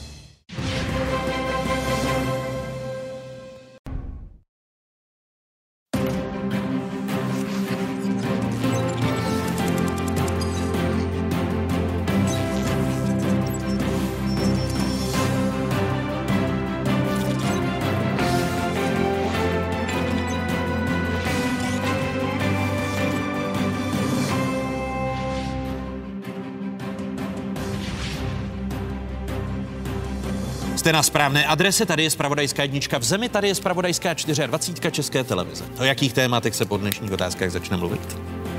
On Twitter, for example, there were like, you know, videos from, I don't know, computer games, GTA or something, and they were given like real war videos. Svoboda lhát, svoboda krást, svoboda zabíjet. Je nekonečná.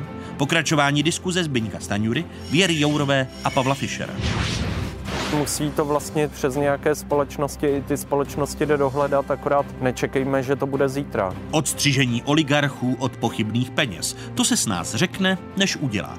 Sklízíme neschopnost nebo nebůli minulých vlád zprůhlednit vlastnictví majetku.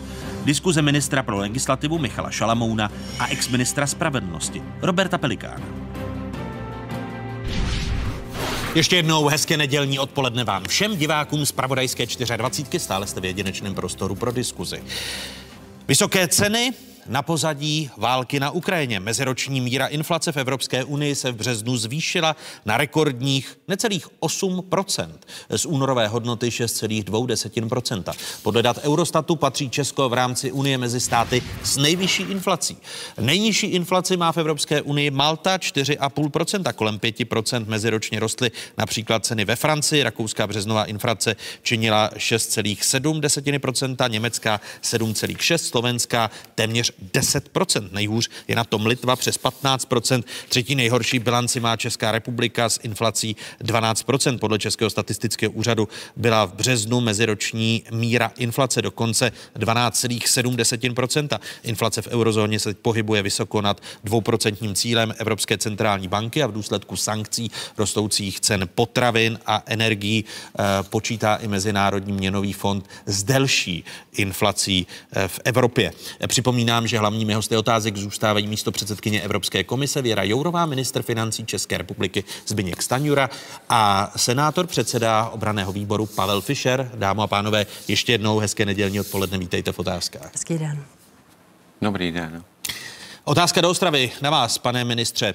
Eh, počítáte s tím, že právě tu podporu, o níž jsme se bavili na konci eh, první hodiny otázek, může eh, i v České republice podporu veřejnosti, rozumějme, eh, nahlodat právě eh, vysoká inflace, rostoucí ceny potravin, což může vést k sociálním konfliktům?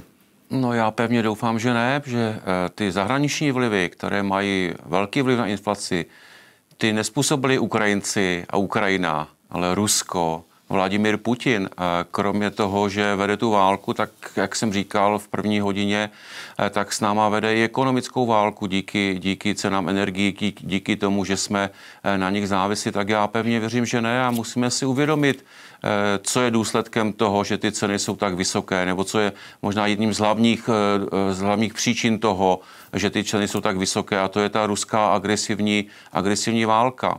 A když se podíváme na tu inflaci jako celek a podíváme se na čísla v rámci celé Evropy, tak zjistíme, že bohužel Česká republika je zhruba o 4% má vyšší eh, inflaci zhruba o 4% než je průměr Evropské unie.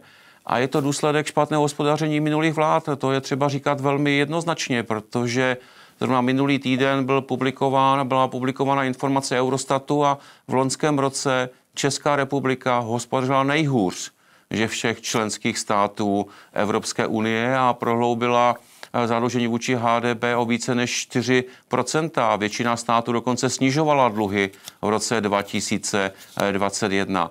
Eh, s inflací bojuje Česká národní banka a samozřejmě je to věc i vlády a, a my prostě nesmíme přispět k tomu, abychom nadále roztáčeli tu inflaci. Jakkoliv je to nepopulární, tak eh, nemůžeme přidat všem a nemůžeme všem kompenzovat tu vysokou míru inflace. Naším úkolem je postarat se o ty, na které ta inflace dopadá nejvíce, to znamená o ty nejvíc zranitelné. Jednak to jsou naši seniori, kteří měli zákonnou valorizaci k 1. lednu, teď budou mít valorizaci k 1. červnu, zhruba o tisíc korun měsíčně se zvýší důchody od 1. června a je velmi pravděpodobné, eh, že dojde ještě k jedné mimořádné valorizaci v roce 2022 Současně jsme zvýšili existenční a životní minimum pro ty, eh, kteří skutečně tu pomoc potřebují nejvíce a je možné, že ho eh, letos ještě jednou eh, zvedneme podle toho, jak vysoká bude inflace, jak porostou ceny. To je ta cesta, kterou jsme se vydali, to znamená pomoc těm, kteří nejvíce potřebují a tam koncentrujeme své úsilí a tam v této pomoci budeme pokračovat i v příštích, v příštích měsících. Počítáte v souvislosti s růstem potravin, cen potravin a, a možná vyššími maržemi nebo vysokými maržemi, což bylo téma i u pohonných hmot, e, s tím, že by ministerstvo financí právě začalo kontrolovat eh, marže či zastropovalo ceny některých komodit. Počítáte s tím? Já s tím úplně nepočítám. To jsou dvě různé věci. Jedna věc je kontrola marží, to někdy není od věci, aby se vlastně vyjasnilo, eh, jak to na tom trhu probíhá, že eh, od výrobců přes distributory eh, až po obchodníky a koncového, koncového zákazníka. Ta otázka zastropování cen je komplikovaná a ve skutečnosti, ve skutečnosti podle mě vede k tomu, že ta inflace trvá déle, je vyšší, je administrativně náročná a jenom ten problém odkládá v čase. Tak eh, já se spíš kloním k tomu debatovat eh, s těmi na tom trhu, eh, vysvětlovat si to, kontrolovat ty marže, ale to třeba stanovení maximálních marží, teď vůbec nemluvím o tom, že bychom zastupovali ceny, to myslím, že je úplně chybně, je až ten poslední krok a já pevně doufám, že ho česká vláda nebude muset využít. A uh, budete tedy kontrolovat marže u potravin? Tak jako to bylo u... Zatím, zatím se ministerstvo financí na to nechystá. Viděl jsem iniciativu ministerstva zemědělství, Úřadu pro ochranu hospodářské soutěže. Vím, že, pro, že probíhají jednání eh, za účasti jak výrobců, producentů potravin, obchodníků, tak já pevně věřím, že ta jednání povedou k tomu, že eh, žádné veliké eh, administrativní dodatečné kontroly se dělat nebudou. Slovenský premiér chce získat peníze na kompenzace právě vyšší inflace, na sociální dávky a podobně zdaněním bohatých firm. Eh, o tom česká vláda neuvažuje? Ne, zatím o tom česká vláda neuvažuje. Nicméně třeba říct, kdyby se ukázalo, že na válce někdo zbohatne, tak o tom přemýšlet budeme, ale zatím žádné takové signály, signály nemáme. My si myslíme, že problém eh, českých státních rozpočtů je na výdajové straně, na příjmové straně. Letos očekáváme rekordní příjmy státního rozpočtu daňové, které nejsou způsobeny pouze inflací, ale tím, že, eh, že eh, to daňové zatížení vůbec není malé. A v okamžiku, kdy máme tak vysokou inflaci, tak představa toho, že zvyšujeme daně například občanům, to znamená, že jim necháme méně peněz, tak by se jim ještě mnohem hůře bojovalo s těmi vysokými cenami a s tou inflací. Tak to je cesta, kterou vláda určitě, určitě nepůjde. Já myslím, že přemýšlíme jinak tak jak jsem říkal, přemýšlíme o tom, jak pomoci těm, kteří jsou eh, nejvíce zasaženi tou eh, vysokou inflací a vysokými cenami a kromě seniorů to jsou bez sporu i rodiny s dětmi. Když mluvíte o tom, že není problém na příjmové staně státního rozpočtu, už máte představu, jaký deficit bude v revidovaném státním rozpočtu na letošní rok, který chcete předložit poslanecké sněmovně v červnu? Eh, zatím ne, protože jsme na konci dubna. Já jsem říkal, že potřebujeme více čísel, více dat, více údajů. Já myslím, že budeme mít nejpozději na konci května, tak abychom ten cíl, že vláda projedná novelu někdy v polovině nebo na konci června a pak odešla do sněmovny, abychom ho splnili. Ale já si myslím, že je třeba postupovat s chladnou hlavou, s rozmyslem, mít dobré analýzy, dobrá data a teprve potom přijít s novelou Eh, státního rozpočtu. Některé země eh, chtějí kompenzovat část těch výdajů, zvýšených výdajů v souvislosti s vysokou inflací jako jedním z důsledků ruské okupace Ukrajiny ze zabavených a zmražených majetků. Už o tom tady mluvila Věra Jourová. Když se podíváme na přípravu sankčních opatření v Česku, eh, protože v České republice zatím nebyly zabavovány eh, majetky, tak ministerstvo financí má spolu s ministerství pro místní rozvoj a průmyslu vypracovat zvláštní zákon o provedení nitrostátních sankcí. Ministerstvo zahraničí požádá Evropskou unii, aby sankční seznamy rozšířila o české podněty na vnitrostátním sankčním seznamu a urychlí práce na takzvaném magnického zákonu, který umožňuje sankcionovat hrubá porušení lidských práv. E, otázka na Pavla Fischera. Jste spokojen s tím, jak vláda, e, řekněme, je e, tvrdá vůči ruskému majetku na českém území a podnikání ruských oligarchů. Vidíme úplně jiný přístup v Itálii, jiný přístup v Portugalsku, ve Španělsku a jiný přístup v České republice? To usnesení vlády, které zmiňujete, já hodnotím jako velmi dobré, ale vůbec to nestačí. Když se na to podíváme z hlediska systému, tak naše zákony vznikaly pro mírové doby. My jsme dneska ve stavu eh, velmi složitého bezpečnostního konfliktu, který se u nás projevuje tak jako nepřímo, hybridně, zprostředkovaně.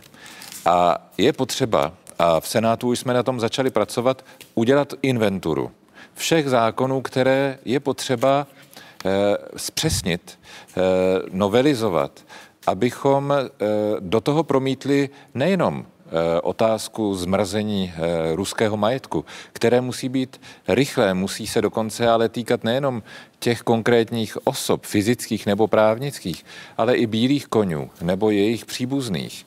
Vyřešit, co dělat eh, s firmami, které budou například dál, protože zaměstnávají občany České republiky, fungovat ale budou vlastně eh, součástí těch sankčních režimů.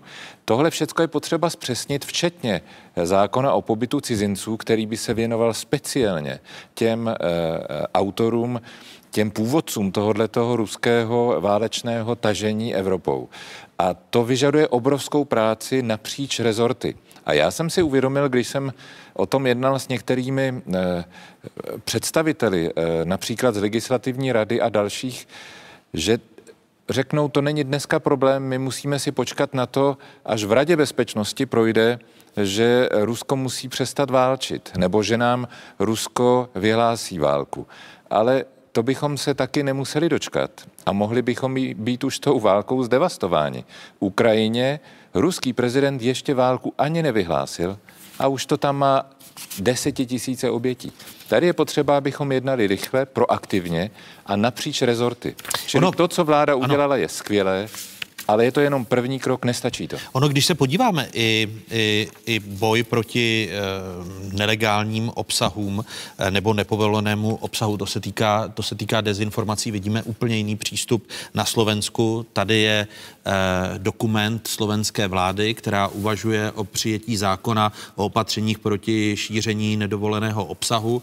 E, na Slovensku i vláda přijala e, zákon nebo normu, na které jsou, na jím základě jsou blokovány weby. V České republice jsou blokovány weby bez jakýchkoliv zákonných požadavků a legislativní rada vlády říká, že jde o porušování ústavy a, a podobně. Jak to, že to na Slovensku jde a v Česku ne? Já, když poslouchám takovou argumentaci, tak mám pocit, že slyším nějakého akademika v zaprášené kanceláři, který si ještě nepustil televizi, aby zjistil, že se válčí a že ta válka se týká i nás.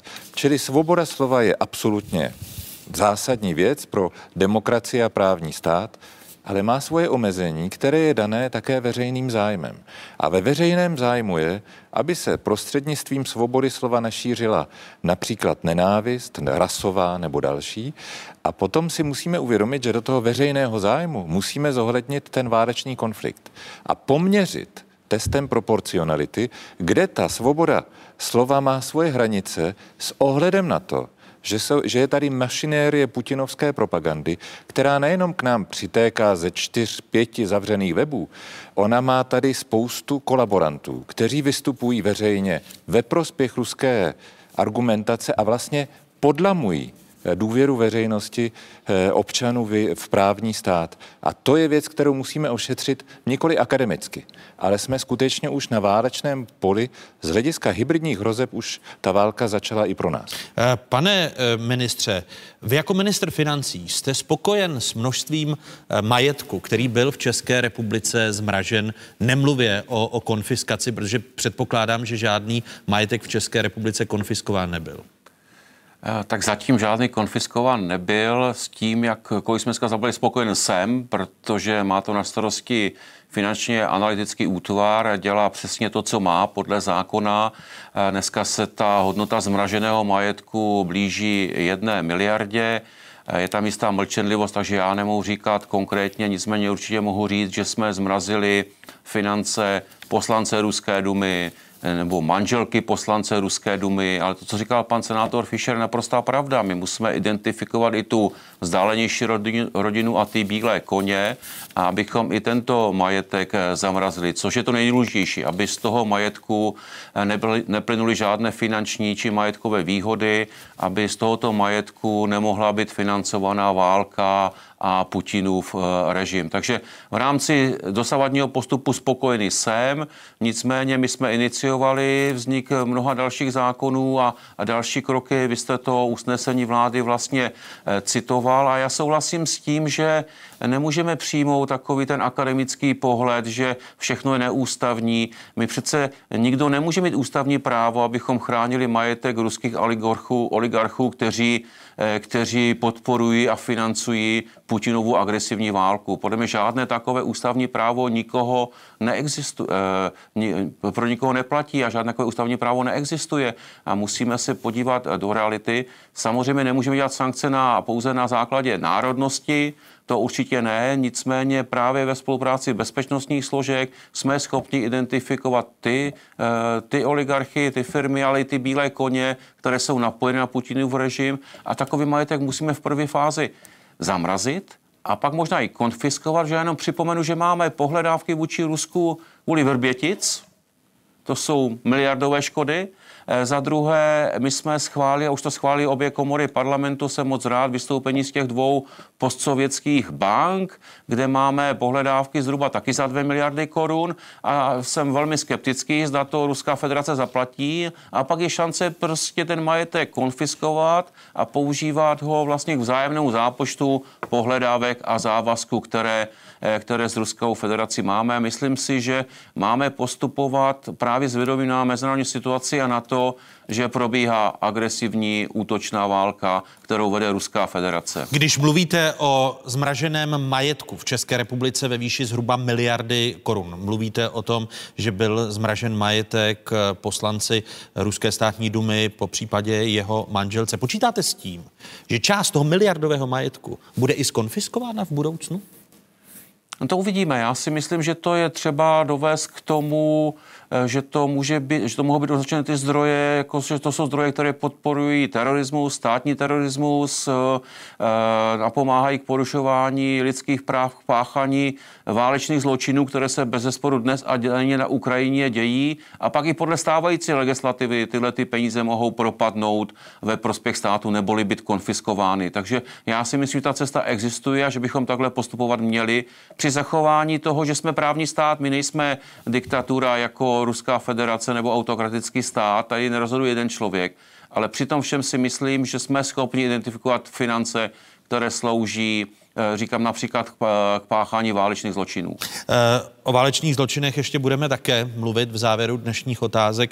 Eh, otázka na Jiru Jovoru. Nemůže v tomto i Evropská komise a normy Evropské unie udělat víc pro to zmražování, respektive zabavování ruského majetku, protože vidíme rozdílný přístup. Už jsem zmiňoval Itálii a na straně jedné Česká republika vznik teprve právních norem, eh, které by to umožnily. My máme právní normy dobře eh, na to nastavené, abychom mohli zmražovat na úrovni Evropy a členské státy konfiskovat na jejich úrovni, protože tam se to týká jenom osob, které jsou usvědčeny z trestného činu, což Unie nedělá. Ale kde musíme přitlačit a udělat eh, lépe, je eh, vytvoření databáze, kde si členské státy mohou sdílet informace o tom, eh, komu už zmrazili, kde jsou ti bílí koně, protože Evropa nezná hranic, zločin v Evropě nezná hranic, bohužel. Takže ta databáze už vznikla, teď ji dolaďujeme na úrovni Unie, zatím bylo zmraženo za 37 miliard euro. Eh, takže do toho spadá i ta česká miliarda a musíme dělat daleko víc a já bych eh, taky byla pro, abychom se vyhnuli extrémnímu právnímu purismu, protože tady je přece naprosto jasný morální imperativ, ať platí ten, kdo eh, podporuje zlo. A to si myslím, že musíme v Evropě důsledně uplatnit. Přesně jak říká paní komisařka, když se podíváme na to, jak Putin připravoval tu agresi, v její předvečer si k sobě pozval zástupce Bezpečnostní rady, parlamentu, dokonce oligarchy. Ti všichni s tou agresí souhlasili. Ti všichni, no, jistě. včetně generálů, novinářů, propagandistů a dalších, budou zkoumáni z hlediska toho trestního, té spoluodpovědnosti za to, co se rozpoutalo. A na evropské úrovni začínají se vyšetřovat válečné zločiny, protože tady eh, je eh, nedílná eh, součást Evropy Europol a Eurojust. Eh, Eurojust, eh, kde dochází k nějaké koordinaci. Uh-huh. Zatím podle informací otázek 12 eh, států jde především o, o východní státy Unie, ale čtyři z nich už řekli, že půjdou do společné skupiny. Jsou to pobaltské státy, uh-huh. je to Polsko. Česká republika patří mezi sedmičku zemí, včetně Německa a podobně, které o tom uvažují. Budou posíleny pravomoce, ku příkladu Eurojust Eurojustu a lepší koordinace vyšetřování válečných zločinů, což souvisí i s tou migrační krizí, protože část těch důkazů je právě sbírána mezi eh, běženci z Ukrajiny. Hmm. Zítra budeme posilovat mandát Eurojustu. Budete posilovat mandát? Ano, aby mohl nejenom lépe koordinovat, ale hlavně, aby mohl sbírat data z vyšetřování, která probíhají na ukrajinském území. A to, co vy jste říkal, že se několik států dohodlo, to je jenom začátek. Všechny státy budou vyšetřovat, eh, protože všechny státy mají na svém území oběti toho válečného konfliktu. Myslím, že všechny. Jsou to uprchlíci, kteří už uh, jsou uh, vlastně vyzýváni, aby vydali svědectví, uh, která potom slouží k tomu, aby se propojily ty informace z těchto svědectví s tím, co zjistí vyšetřovatelé na ukrajinském území, z telekomunikačních zpráv, ze všech možných dalších zdrojů. Je to velmi intenzivní, všechny státy se zapojují a nejenom Unie. Já zítra letím do Ženevy, budu mluvit s ministriní spravedlnosti švýcarskou, ti už začali vyšetřovat vyšetřování. Eh, myslím, že už je to nějakých 6 tisíc lidí, eh, kteří podali svá svědectví na, na úrovni Unie. Eh, takže bude to velmi intenzivní práce za účelem potrestání výniků a prokázání toho, že nebo zda se na Ukrajině děje genocida, zda jsou ti, kteří k tomu dali příkazy váleční zločinci a zda budou ti to potrestáni. Tohle je nutný konec který bychom si určitě všichni přáli, protože ta válka nesmí jednoho dne skončit. Byla válka, zemřeli lidé, zapomeňte. Děkuji mým hlavním hostům, kterými byli místo předsedkyně Evropské komise Věra Jourová, ministr financí Zbyněk Staňura, kterému děkuji do Ostravy a přeji hezký zbytek dne v Ostravě. Děkuji za pozvání. A děkuji Pavlu Fischerovi, senátorovi, šéfovi bezpečnostního výboru Senátu parlamentu České republiky. Děkuji vám. Děkuji. Taky děkuji. Evropská unie přijala 8. dubna pátý balík sankcí, které jsou reakcí na agresi Putinova režimu proti Ukrajině. Opatření se teď týkají bezmála 11 stovek osob a 80 subjektů. Na ně se teď vztahuje zmrazení majetku a občané a společnosti z Evropské unie jim nesmějí zpřístupňovat finanční prostředky. Dodržování sankcí má v České republice na starosti finanční analytický úřad. Některé majetky, některé účty jsme už zmrazili a současně debatujeme o tom, že bychom případně přidali nějaké sankce strany České, České republiky. To znamená, abychom ty ruské firmy, které vyhodnotí naše bezpečnostní složky jako rizikové, abychom je odstřihli od veřejných peněz. Dohledat, co přesně oligarchům v Česku patří, navíc není jednoduché. Oni nemají z pravidla ten majetek psaný na sebe přímo, jako že by bylo napsáno Roman Abramovič to a to, ale mají to přes různé offshoreové společnosti, které samozřejmě jsou registrované různě na Kypru nebo britských panenských ostrovech a podobných místech. Podle tajných služeb bylo chybou, že Česko v minulosti investice napojené na Putinův režim povolilo mnoho těch věcí, kterým dneska čelíme, tak ty služby na ně upozorňovaly kontinuálně. Ty říkali, pozor, na to není dobrý, aby Rusové byli v takovémhle míře jako e, majitelé klíčových jako podniků v České republice, aby měli přístup do, bankovní, e, do bankovního sektoru, k telekomunikacím a tak. A mnoho těch věcí prostě bylo relativizováno s ohledem na, e, na to, že ten biznis jako překreje ty, ty agresivní ruský choutky. Český kabinet teď vytváří vlastní sankční seznam. Rozšířený o osoby, které zatím nejsou na tom evropském. Na koho by měla omezení dopadnout a kdyby se tak mělo stát, zatím vláda neříká. V prvním kole se jedná o seznamy, kde je eh, ten eh, majetek nebo vlastně ten právní vztah k tomu majetku prokazatelný, ale samozřejmě eh, je tady celá řada majetků, které jsou drženy přes různé offshoreové společnosti nebo případně přes nějaké bílé koně. Jsme razantní, Zmrazili jsme majetky za stovky milionů korun ruským oligarchům. Ten rozdíl je proti Itálii a Francii v trošku jiné legislativě. Vláda připravuje i několik zákonů, které mají pomoci uvést evropské sankce do praxe. Jedním z nich by odřízla firmy ze sankčního seznamu od veřejných zakázek, dotací nebo investičních pobídek. A ministerstvo zahraničí má urychlit přípravu takzvaného magnického zákona, který by umožnil zmrazení majetku nebo zákaz vstupu do země tuto chvíli neexistuje reálný právní nástroj, kterým by Česká republika mohla efektivně na základě domácího politického zadání sankcionovat subjekt zahraniční. Vláda se nevzdává ani možnosti vyvlastňování ruských majetků. Ministr pro legislativu má za úkol hledat zákonné možnosti. Vládní legislativci ale upozorňují, že zabavování majetků si neumějí právně představit a místo toho doporučují jen institut zmrazení.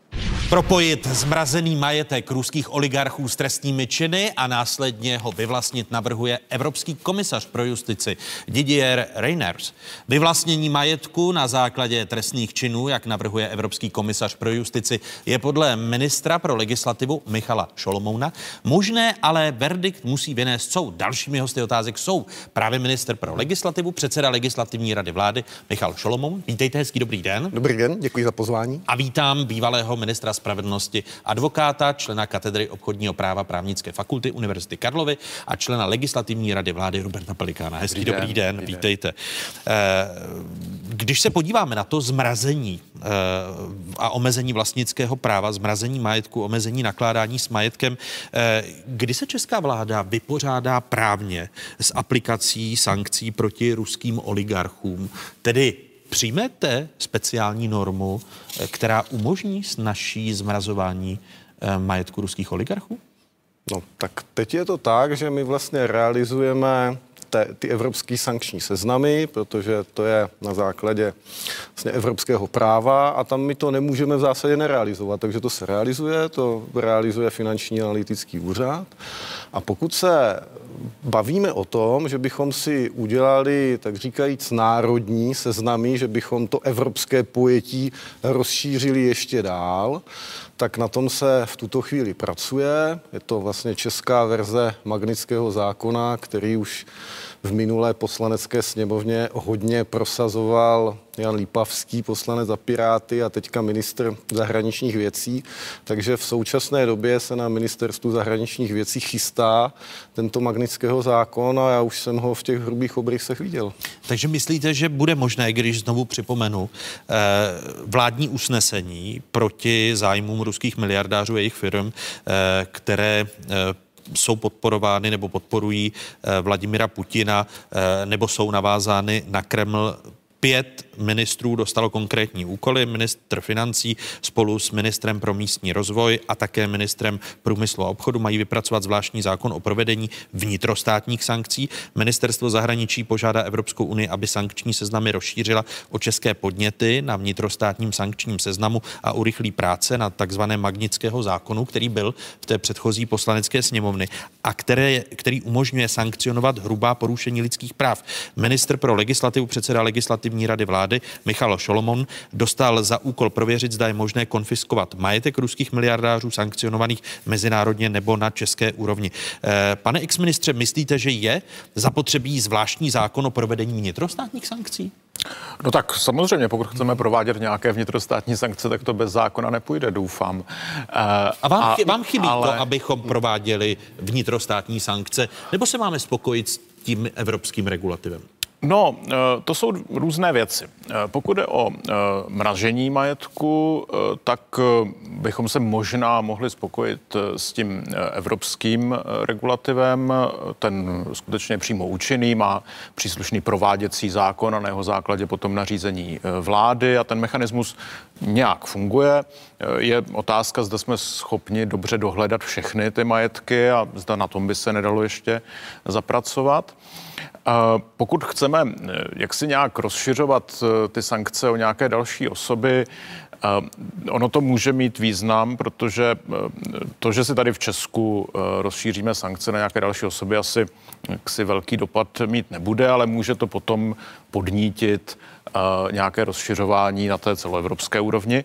A na to... vám namítl, že může, právě kvůli e, těm finančním škodám, které způsobila Ruská federace, ať už jde o výbuchy ve Vrběticích nebo e, další. No, to jste ovšem už právě u té druhé fáze, k tomu jsem chtěl dojít. Zatím se bavíme o zmrazení toho majetku, ano. ale nebavíme se o konfiskacích. Konfiskace e, je něco úplně jiného. Tím zmrazením vy ten majetek zablokujete, ale v podstatě to znamená, že zejména pokud jsou to třeba nějaké obchodní společnosti nebo jiné investice, tak příjmy z těch nebo zisky z těch investic se nedostanou do rukou těch eh, sankcionovaných osob, ale eh, třeba ty společnosti dál fungují, dál ty zisky produkují, vy se o to vlastně těm nebožákům v úvozovkách ironicky eh, musíte dokonce starat a vlastně by vás pak taky mohli jednoho dne třeba žalovat, že jste se o to jako stát nestaral dobře. A úplně jiná věc je ten zmrazený majetek zabavit, to znamená konfiskovat. A tam současný právní řád nám poskytuje vlastně jedinou cestu, to je to, co říkal komisař evropský, to je cesta trestního práva. Já jsem k ní, v, alespoň v českém prostředí, velice skeptický. Považuji to za nerealistické. Protože to soudy nepodrží. Protože uh, prostředky trestního práva nejsou pro tuhle situaci podle mě vůbec vhodné. Uh, se standardy, které jsou správně z hlediska obecného trestného práva nastaveny důkazně a e, jinak u našeho trestního soudnictví, já si nedovedu příliš představit, že budeme schopni úspěšně odstíhat ty dané osoby za nějaké podkladové trestné činy, které by nás potom mohly dovést k tomu zabavování majetku. Ale podle mě, a myslím, že i podle pana ministra, e, e existuje i jiná cesta, a to je prostě přijetí nějakého zvláštního konfiskačního zákona, eh, kde by se eh, jak si zavedla možnost eh, ten majetek konfiskovat na základě příslušnosti k režimu, který vede útočnou uh, válku na Ukrajině. Pane ministře, tím se i váš předchůdce obrací na vás a já také, když je tady to usnesení vlády České republiky ze dne 30. března, ze kterého jsem citoval, tak vy tam právě máte úkol prověřit, zda je možné konfiskovat majetek ruských miliardářů sankcionovaných mezinárodně nebo na české úrovni. Jak jste za ten měsíc tou analýzou pokročil, protože v tom usnesení nejsou konkrétní termíny, do kdy byste měli usnesení vlády jako ministři splnit? Já jsem eh, tuto věc vlastně dvakrát vznesl na zasedání legislativní rady vlády. Bylo to takové, řekněme, mimořádné, protože tradičně legislativní rada vlády projednává konkrétní návrhy zákonů. Tohle to bylo spíš takové ideové, co by vlastně vůbec šlo a nešlo dělat, protože přece jenom, přiznejme si, poslední konfiskace tady byly po druhé světové válce, nikdo s tím nemá žádnou zkušenost, ani naše vzdělání na právnických fakultách se e, neubíralo tímto směrem. No a mám za to, že postoj členů legislativní rady vlády je takový, že by to šlo, ale bylo by velmi vhodné vlastně doplnit ústavu o nějaký další ústavní zákon, abychom v podstatě byli ústavně konformní. Protože před... vy, vy uvažujete tedy o tom, jestli to chápu správně, když tady Pavel Fischer mm. jako senátor kritizoval legislativní radu vlády nebo část členek a členů legislativní rady vlády z toho vyjádření, že jde o protiústavnost, ale že právě jsme v režimu, který jasně ukazuje, že když někdo napadne a když někdo podporuje, jestli jde třeba o majetky eh, poslance Ruské státní dumy jako reprezentanta agresivního Putinova režimu, tak eh, by, jak říkal Pavel Fischer, měli akademici víc ze svých kanceláří, protože je válka. Ono je to poměrně složité. Tahle ta argumentace, co mě tady vykládáte, tak je vlastně... Já to tlumočím ne, ne, ne, rozumím, rozumím, ale to je argumentace, která vlastně vychází z nějakého mezinárodního veřejného práva. Tam samozřejmě a tam jsme schopni vlastně argumentačně zdůvodnit velice dobře, že je potřeba zasáhnout a zasáhnout rychle v rámci nějakých retorzí a represálí vůči ruskému režimu, že my je potřebujeme k něčemu donutit. To ano, nicméně pořád tady máme český ústavní pořádek a pořád máme velmi silnou, velmi silnou ochranu vlastnictví, která je zejména uvedena v článku 11 odstave 4 listiny základních práv a svobod, takže vyvlastnění pouze na základě zákona ve veřejném zájmu a za náhradu. A teď jsme v té rovině, že v podstatě to máte bez náhrady. O tom se tady pořád bavíme. Takže Eh, já nechci říct, že je třeba prolomit tuto zásadu, to ne, nikoliv, ale doplnit ústavu o další možnost, že za takové situace je potřeba to udělat. Pokud se mě ptáte na další úvahy, tak prioritní v tuto chvíli je spíš přijetí toho českého magnického zákona, rozšíření té evropské palety o tu národní v tom zmrazovacím režimu, protože my to můžeme mít zmrazeno, řeknu, poměrně dlouho, docela dost dlouho a no ale váš předchůdce tady, respektive a... Robert Pelikán, říkal, že uh, on bez zesporu tam jsou i náklady státu.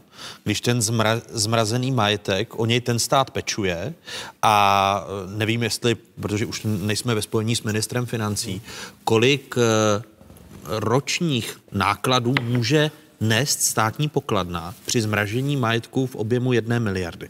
Jestliže teď jsme zmrazili majetek za jednu miliardu, jaké jsou náklady na eh, starání se o ten zmrazený? To úplně nevím, jaké jsou náklady, nicméně eh, teď je to prováděno pomocí zákona o provádění mezinárodních sankcí. Tam vlastně ten finanční analytický úřad vstupuje do pozice vlastníka, tomu skutečnému vlastníkovi zbývá jenom takzvané holé vlastnictví, že s tím vlastně nemůže nějakým způsobem nakládat. Nicméně, pokud by ten majetek eh, přinášel nějaké výnosy, tak ty je samozřejmě možno použít na úhradu těch nákladů, které s tou zprávou majetku jsou spojeny.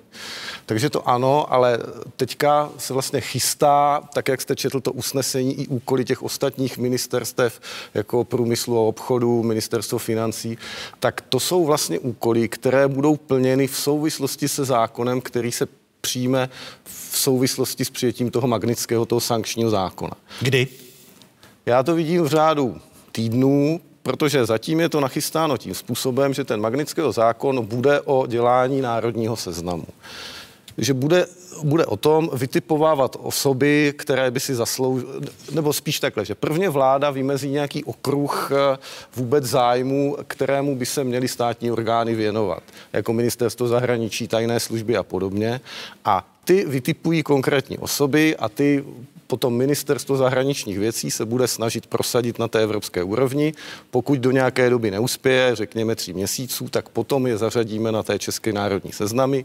Bude proti tomu možný nějaký opravný prostředek v režimu správního soudnictví a to je základ toho magnického zákona. S tím souvisí to, že se budou muset upravit další zákony, protože ta vlastní zpráva majetku bude kopírovat tu zprávu, kterou máme u těch mezinárodních sankcí, ale my ten zákon používáme na mezinárodní sankce, takže si ho budeme muset rozšířit na národní sankce a eventuálně to, co jste tady zmiňoval, kdyby ty náklady byly vlastně větší než výnos z toho majetku, tak aktuálně ta právní úprava není úplně přehledná, ale je vhodné tam doplnit, že v momentě, kdyby docházelo k takovýmhle disproporcím při zprávě toho majetku, aby stát mohl ten majetek prodat a vlastně zmrazit ten výnos. Už teďka to v určitých případech jde, ale je vhodné to rozšířit ještě na další možnosti. Jak, jak, vás, jak vás poslouchám, tak eh, zhruba dva měsíce po tom usnesení, které které se týká i vás, to znamená, dejme tomu do konce května, vy jako minister předložíte e, společně s vaším stranickým kolegou e, Magnického zákon, na něj budou navázány další změny zákonů, které umožní jet vlastní sankce v České republice, ale e, nekloníte se k tomu, že by přišla změna ústavy a že bychom tedy eh, konfiskovali majetek ruských miliardářů? V tuto chvíli řešíme opravdu jenom eh, to zmrazování majetku. Já ještě Nikoli konfiskací. Nikoli konfiskací. My víme, že pokud bychom to chtěli udělat, že bychom to museli udělat ústavním zákonem. Nicméně to, co už jsem tady slyšel, ty hlasy z Evropy, tak pokud by tyto hlasy sílily, tak je možné, že by se přijala a obdobná legislativa na evropské úrovni, což by mělo samozřejmě mnohem lepší efekt, protože by se postupovalo jednotně. A pokud by se to udělalo nějakým evropským nařízením, tak my bychom žádnou ústavní úpravu ani nepotřebovali, protože ta aplikační přednost evropského nařízení by tak říkajíc tuto situaci zcela podržel. Eh, je, je možné čekat spíš na evropské nařízení? Vy jako člen legislativní rady vlády, eh, to, jestli že současný minister říká, že zatím nechce jít eh, změnou ústavního zákona, to by byla třípětinová většina v poslanecké sněmovně i v Senátu, vy byste zatím rezignoval na tuto cestu? No, takhle. Já bych chtěl uh, přece jenom říci, nebo uh, že uh, tedy skutečně hovoříme o ústavním zákonu, nikoli o změně ústavy, jo, což si myslím, že je dost velký rozdíl, protože u nás je to do značné míry demonizováno. Myslíte změna ústavy, uh, že je demonizována? No, no ta, vůbec ta představa je demonizována, protože se to jako bere, že, že by to byla změna ústavy a to víme, že uh, vlastně uh, mnoho vlád se pokoušelo ústavu v nějakých detailech měnit a nikdy se jí to, jim to možná naštěstí nebo téměř nikdy úplně nepovedlo.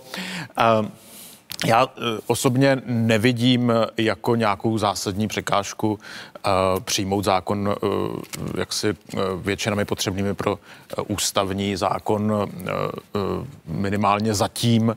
Myslím, že ta jednota politická je docela velká a kladu si všem otázku, jestli je to opravdu nezbytné. Skutečně pan ministr má naprostou pravdu na té legislativní radě vlády jako většinový názor skutečně zaznívalo, že by bylo lepší to udělat touto cestou, že by to bylo opatrnější ale nevidím to plně černobíle, protože ono hm, konfiskace a vyvlastnění není úplně to též. Jo.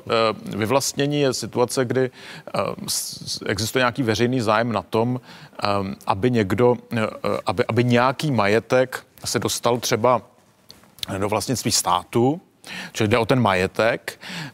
Konfiskace je situace, kdy existuje nějaký veřejný zájem na tom, aby někdo byl zbaven svého eh, majetku, čili jde o tu osobu. Jo, či je, to, je to sankční. Tam, tam pochopitelně to proto nemůže být za náhradu. Eh, a jak říkám, to je něco, co už známe z trestního práva, ale známe to vlastně i ze správního práva. Eh, a dělá se to cestou běžných zákonů neústavních. Takže já to úplně nepovažuji za zcela jasné, že by to potřebovalo ústavní většinu a kdybych jak si byl v téhle roli, což naštěstí nejsem, tak pokud by to nešlo tou cestou toho ústavního zákona, abych to možná zkusil cestou normálního zákona a pak to otestoval ústavního soudu, jestli Eh, jestli to projde nebo, eh, nebo neprojde. Je to dobré testovat si to ústavního soudu?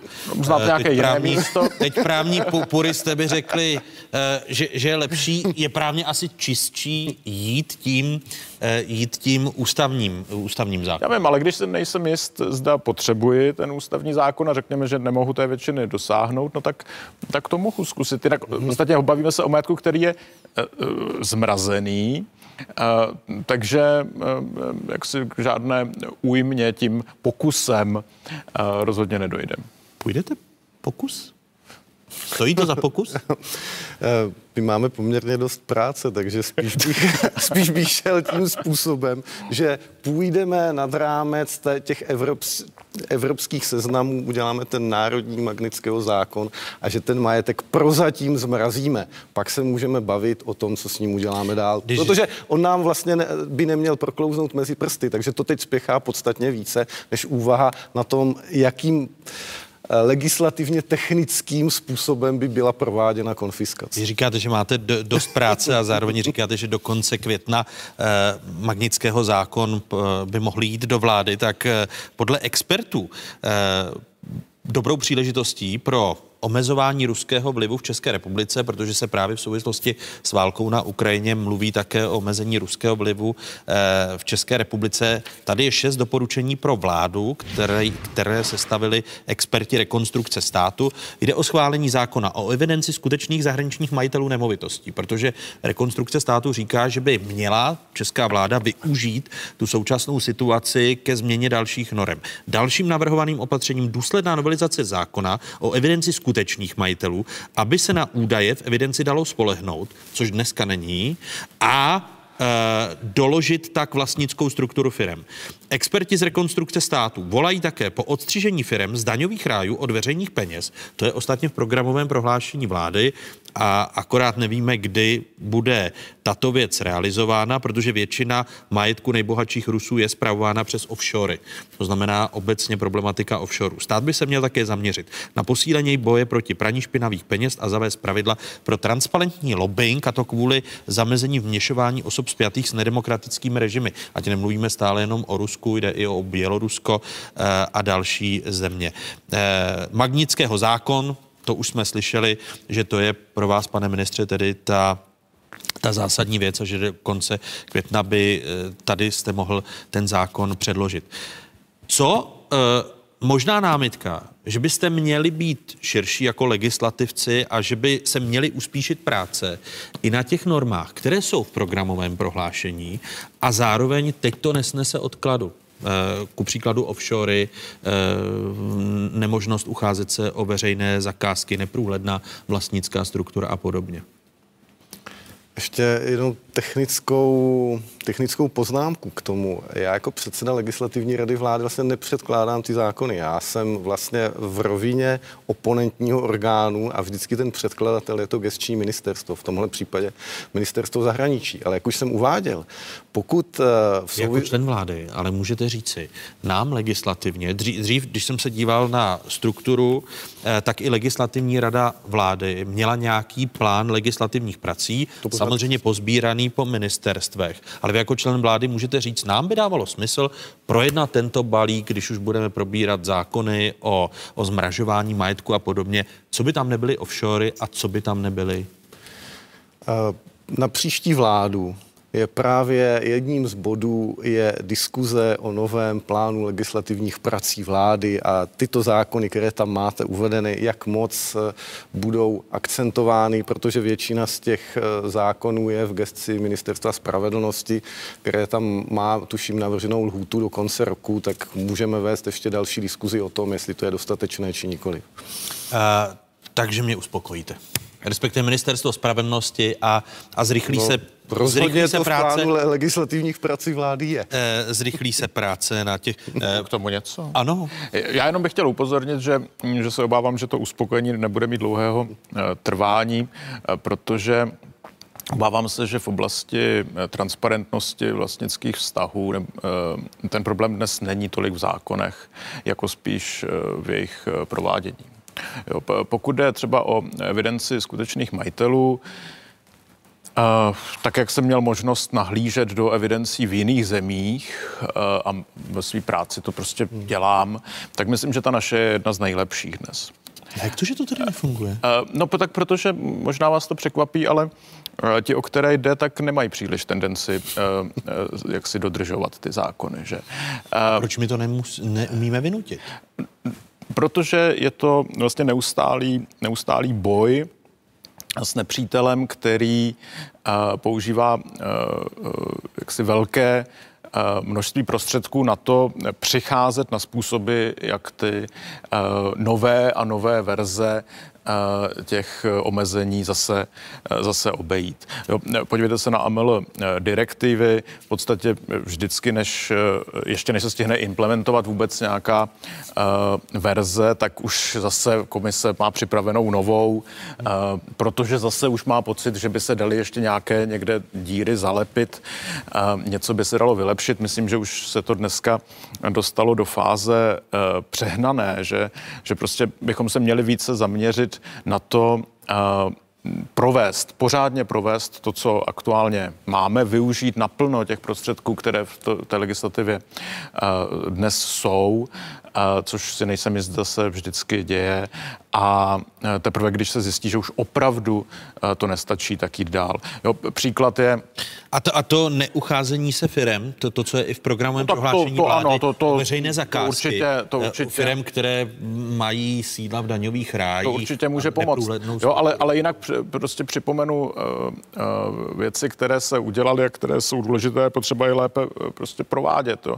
Třeba pokud jde, to souvisí samozřejmě s původně evropskou legislativou, omezení hotovostních pladeb.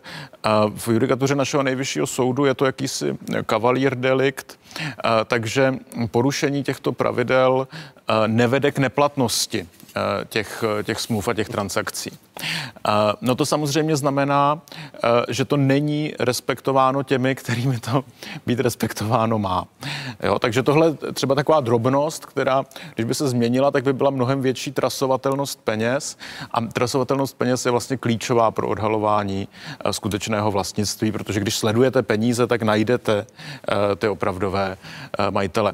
Jo, čili ta problematika je podstatně složitější a, a jenom bych chtěl prostě se trochu postavit za, za, za naši naši evidenci skutečných majitelů, protože zejména díky některým sankčním pravidlům, která jsou v tom zákoně, jakože ta společnost, když nemá uh, správně vyplněné, uh, uh, vyplněnou evidenci skutečných majitelů, tak nemůže, ti, ti skuteční majitelé nemohou vykonávat společnická práva, nemohou jak si br- pobírat zisky, nemohou hlasovat, tak opravdu ten náš seznam funguje lépe než většina seznamů. Už jsem tady zmiňoval v první části otázek slovenský přístup, jiný přístup, než eh, má eh, Česká republika a týká se to eh, neexistence právního rámce, blokování takzvaných dezinformačních webů. Vybrané stránky blokují v České republice mobilní operátoři po dohodě s vládou a vojenskou tajnou službou. Další postup je nejasný, navíc diskuze o dezinformacích jako trestném činu. Tohle je věc, kterou se teďka zabývají právníci. Určitě je třeba, aby tady to eh, se využívaly právní možnosti, případně se eh, právní možnosti upravily té současné situaci. Ta vždycky právo musí reagovat na to, eh, co se děje, že jo? tak pochopitelně tradiční právo vznikalo dávno třeba před vznikem internetu a sociálních sítí.